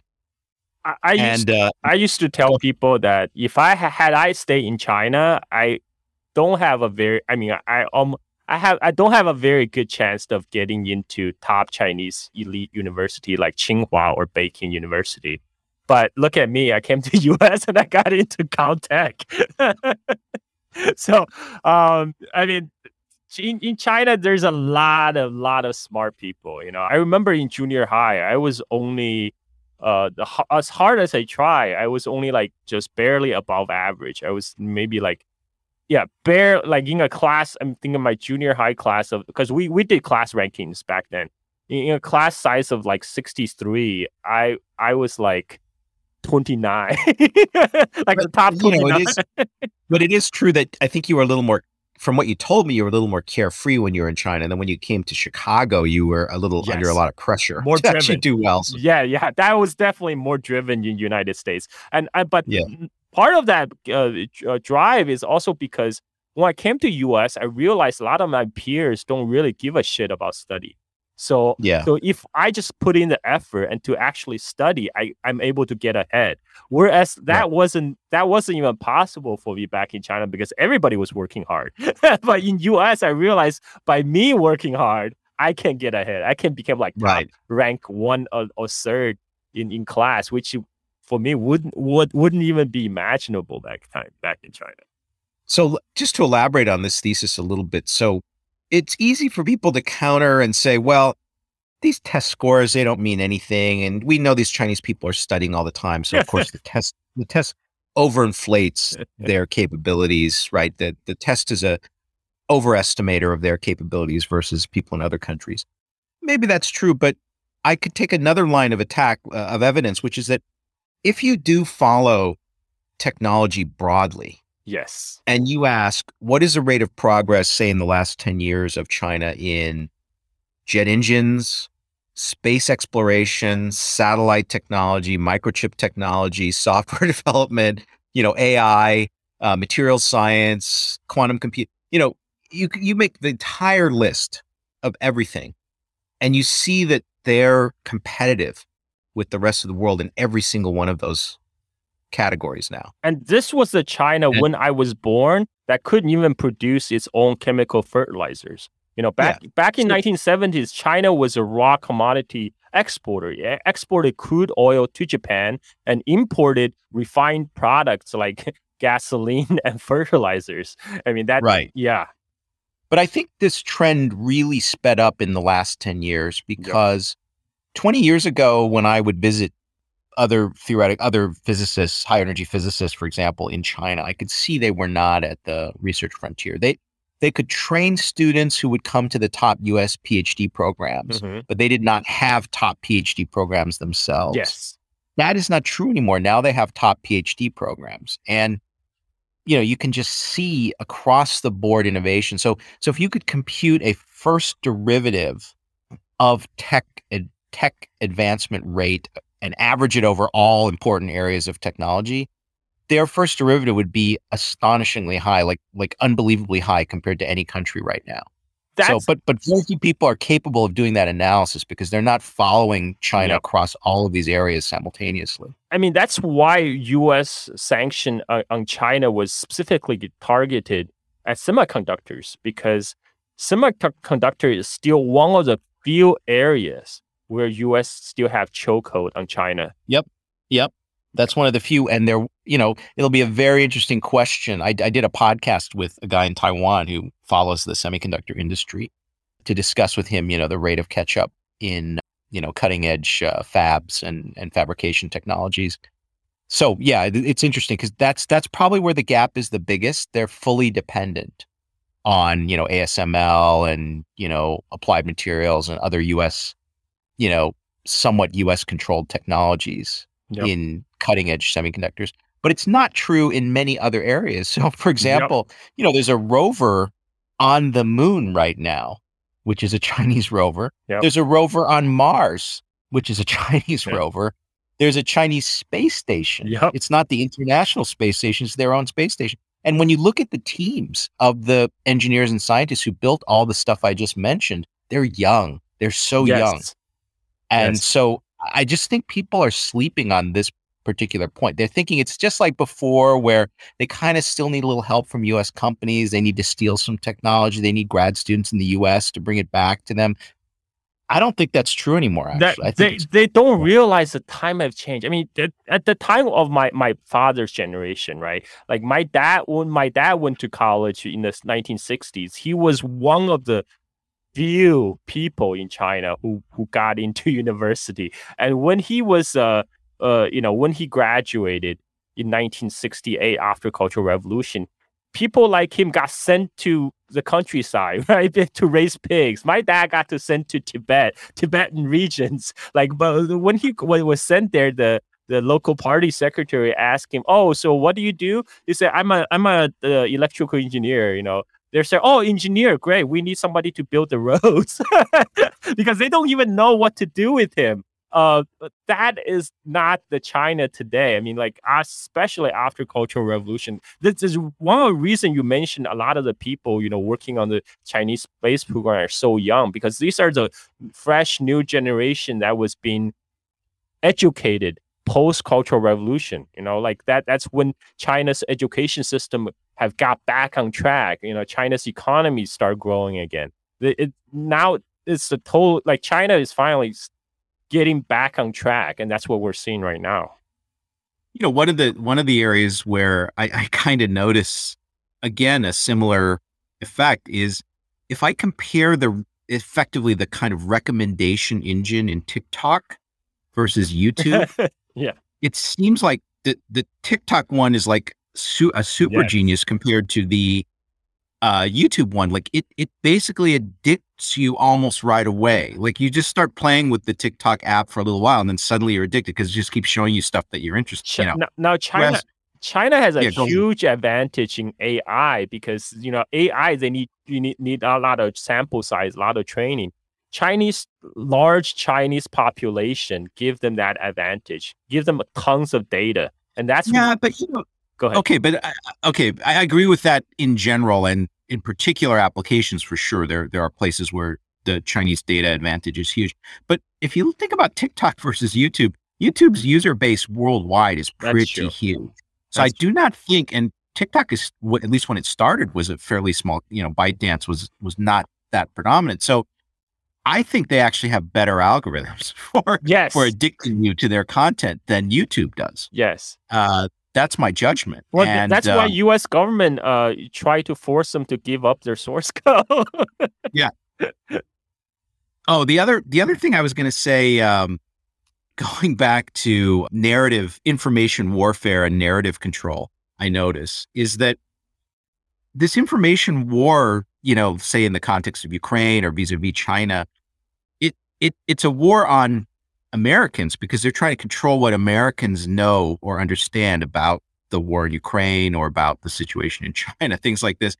But what's interesting is because there was so much suppression of the, you know, roughly half, maybe a little bit less than half, but roughly half of the population that like Trump, those people have been suppressed so much that they've become 100% distrustful of mainstream media and narratives. Yeah. So I actually notice if you go to the pro Trump conservative sites now, they are quite capable of detecting the falsity of the standard narrative about Ukraine. So I'm starting to Mm. see them cover the Ukraine war in a much more realistic fashion But- than uh, the Times. Are, yeah, go ahead. But I want to add caveat on that because that, but that's because the U.S. always have this kind of divide, right? The the Republicans always, uh, the the, the Democrats want to go to war with Russia, the Republican wants to go to war with China. So RT always had, you know, has a pandering for the for the right wing, and and the, and then for people like Fox News, like people like uh, Chris Tucker, they see Russia as a fellow white Christian country, and and where they you know share much more uh, similar cultural values than say China, this alien civilization. I mean, I- in one of the Tucker video, he when he made a very good point about uh this disinformation warfare against Russia by saying, you know, Russia didn't do this to us, Russia didn't do this to us, but he paraphrasing away to saying the our real enemy is China. He's he's saying, Yeah, I, yeah, Yeah, in fact, I think that he had a long segment on the bio warfare, the bio research labs in Ukraine, Yes. and and he, he he completely undermined the Pentagon's narrative and the White House spokes. But then he said our real enemy is China, right? Yep. So so or we hate the we hate everything about the Chinese government or even China. I think he said. Yep. So I agree with you that so yes, in the in this conservative media outlet in conservative websites and media outlets, they're more prone to discover the falsity of the narrative vis-a-vis Russia than about China. And they're they're liable to embrace all kinds of untrue, unrealistic things about China as well. I think that's definitely true. So I think that's an important distinction. But they're just also just generally less willing to accept things told to them by the Washington Post or the, the New York Times or, you know, Sure. CNN. So so the things are kind of broken. So the information war isn't completely a victory because our own half of our own population actually, you know, doubts large chunks of the narrative. yeah. In, terms of U.S. context, yes, but unfortunately, it's still negative for China. Even like among the U.S. leftists, you know, they would uh, they would decry the U.S. propaganda against countries like Cuba or Venezuela, but they will believe everything about Xinjiang. You know, you said in the I, I agree. I, I think both left and right are pr- in the U.S. are prone to believe all the negative things said about China. Yeah, and I think it's because the cultural aspect is a big thing because you know they for for Latin America, uh, there's a, a cultural closeness, you know, for people to get the context uh, to gain the understanding, and for them, China still remain this large alien civilization that they know nothing about, and so they Yeah, absolutely. I mean, if you look at the deep, deep history of humanity, I mean, the Eurasian landmass is where the highest development happened, right? In terms of technologies and, you know, writing systems and, you know, all kinds of things, right? I mean, Yep. some exceptions like, you know, Incans and Mayans and things like this, but, but mostly on the Eurasian landmass. And then at the two extremes, right? You have the far west, which is Europe, and you have the far east. So the a- absolute furthest points from each other on that Eurasian landmass, you have two great civilizations now, which are the 21st century is going to see which one ends up on top. Well, I'm gonna challenge you on that. Unless you include the far west as a part of, uh, you know, Middle East, Mesopotamia, and all that, because for the longest time, that area was the center of civilization, and the Western Europe uh, was on the fringe, at least until the Roman Empire, Oh, I- right? No, no, I totally agree with you. I, I, I should refine what I meant. So most of the highest developments at any given time in human civilization were somewhere on the Eurasian Yes, landmass. yes. Now, in the 21st century, the two, you know, powerful regions are the far west and the far east. Yeah.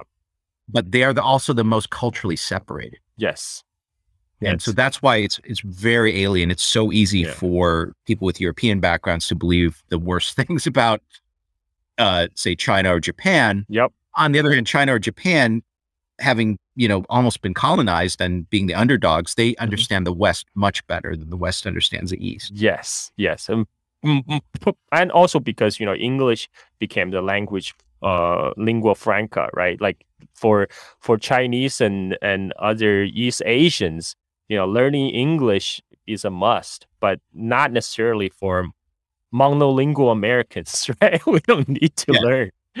Oh, absolutely. language. Yeah. Yep. Yeah. So, okay, I've kept you more than two hours, so maybe I should let you enjoy your Saturday morning now. No, this Um, is great. I actually greatly enjoyed this uh, conversation. We could, I feel like I could geek out on this forever. Oh, good. Well, we, we can always follow up. I, you know, I don't know how many listeners can. I guess if they can put up with three hours of Joe Rogan, they can put up with two hours from us. But um, let me let me end because Yeah. I if even if you don't have even if you don't have to get going, I have to get going at some point. You're in, I guess, what we could call Southeast Asia. yes. And one of the most overlooked kind of polities is ASEAN, Yes. which, you know, I think actually, if you project a little bit, I think the ASEAN GDP could be comparable to Europe, you know, relatively soon, or, or at least it's not certainly not negligible. And it's something like 600 million people in ASEAN, right? Well, if you So, just take. Indonesia, right? I mean, Indonesia is is the fourth most populous uh, country in the world, just behind the United States, right? But you don't- you don't you don't hear, we don't really hear a lot about Indonesia in U.S. right? no, I mean, these are huge, huge countries Yep. and, and, and gradually actually becoming, in terms of economic weight, significant. yeah, I, I guess I've been to Bali and I've also been to places like Kuala Lumpur. I just feel like it, that area is is incredibly important. In fact, to some extent, the competition, as long as it stays economic and not military, the competition in Asia is largely, for example, whether China is going to become, you know, more influential in ASEAN than the U.S. I, I think uh, in the economic sphere, I think U.S. already lost in the competition uh, uh, versus China in the ASEAN. I mean, that's why that that is one of the reasons why the pivot Asia is mostly military. It's it's not even about economics, uh, because the you know Chi- China's pull in the region is, is, is just so much larger than United States. I mean, I I don't like the only U.S. companies are in Indonesia is like all the extraction companies, right? With like the Freeport Moran, they operate mines in in uh, in Guinea, in in Papua, in the western Papua, and um, Right. yeah, yeah. The- but but Chi- China is in like every facet of the economic life in Asia, at least from what I observe on Bali, right? Like the Chinese smartphone, you know, Chinese made the smartphone affordable to a lot of people on the global south. You know, my babysitter has a smartphone. you know, they're all Chinese made phones. And yeah, and that and and we're all right now. I'm talking to you on Huawei build uh, 4G infrastructure. So Yeah. I mean, I mean, I think this is for insular Americans, it's hard for that, or even Europeans, it's hard for them to imagine this. But it throughout most of Asia, if, if you just walk around, like I bet if you look up on your wall, like maybe the air conditioner is Mm. a Chinese brand, the refrigerator could be a Chinese, you could hire, you know, uh maybe the even, you know, almost everything around you might be some kind of manufactured product that actually came to Indonesia from China. Yeah. Right. So, you know, I think it's just hard to understand how, you know, the, the leading trading partner for most of these countries is going to be China. Yeah. And so it's, I think it's just, I don't see how the US is going to reverse that trend. That trend is just going to continue building. Yeah, I mean, see, a lot of the U.S. could talks about, you know, oh, you know, China's uh, taking over economically, but one of the thing is, U.S. a lot of U.S. multinationals, some U.S. companies, they're just not that interested in to invest in a lot of the global South places. Uh, you know, for example, African countries or or Southeast Asian countries, unless you know it's oil and gas or mines. Yeah. Yeah. I, I just don't see a lot of Americans wanting to, you know, get involved in winning business in those countries. It's almost like we're just ceding it to other competitors. Yep. So, um, do you do you see yourself living out the rest of your days in Bali, surfing every morning? that's the plan. That's the plan. You know, my I I always had a long term plan that eventually I'm gonna retire to some Pacific islands and surf. But I just uh, I just got just move up my retirement schedule a little bit. So yeah, this is my this is my life. I'm living my dream right now, and I'm grateful to my uh, Patreon followers for support me. That's fantastic. Well, I'm I'm very happy for you, and I'm glad I could finally get you on the podcast. Yeah, yeah. Took a took a long time.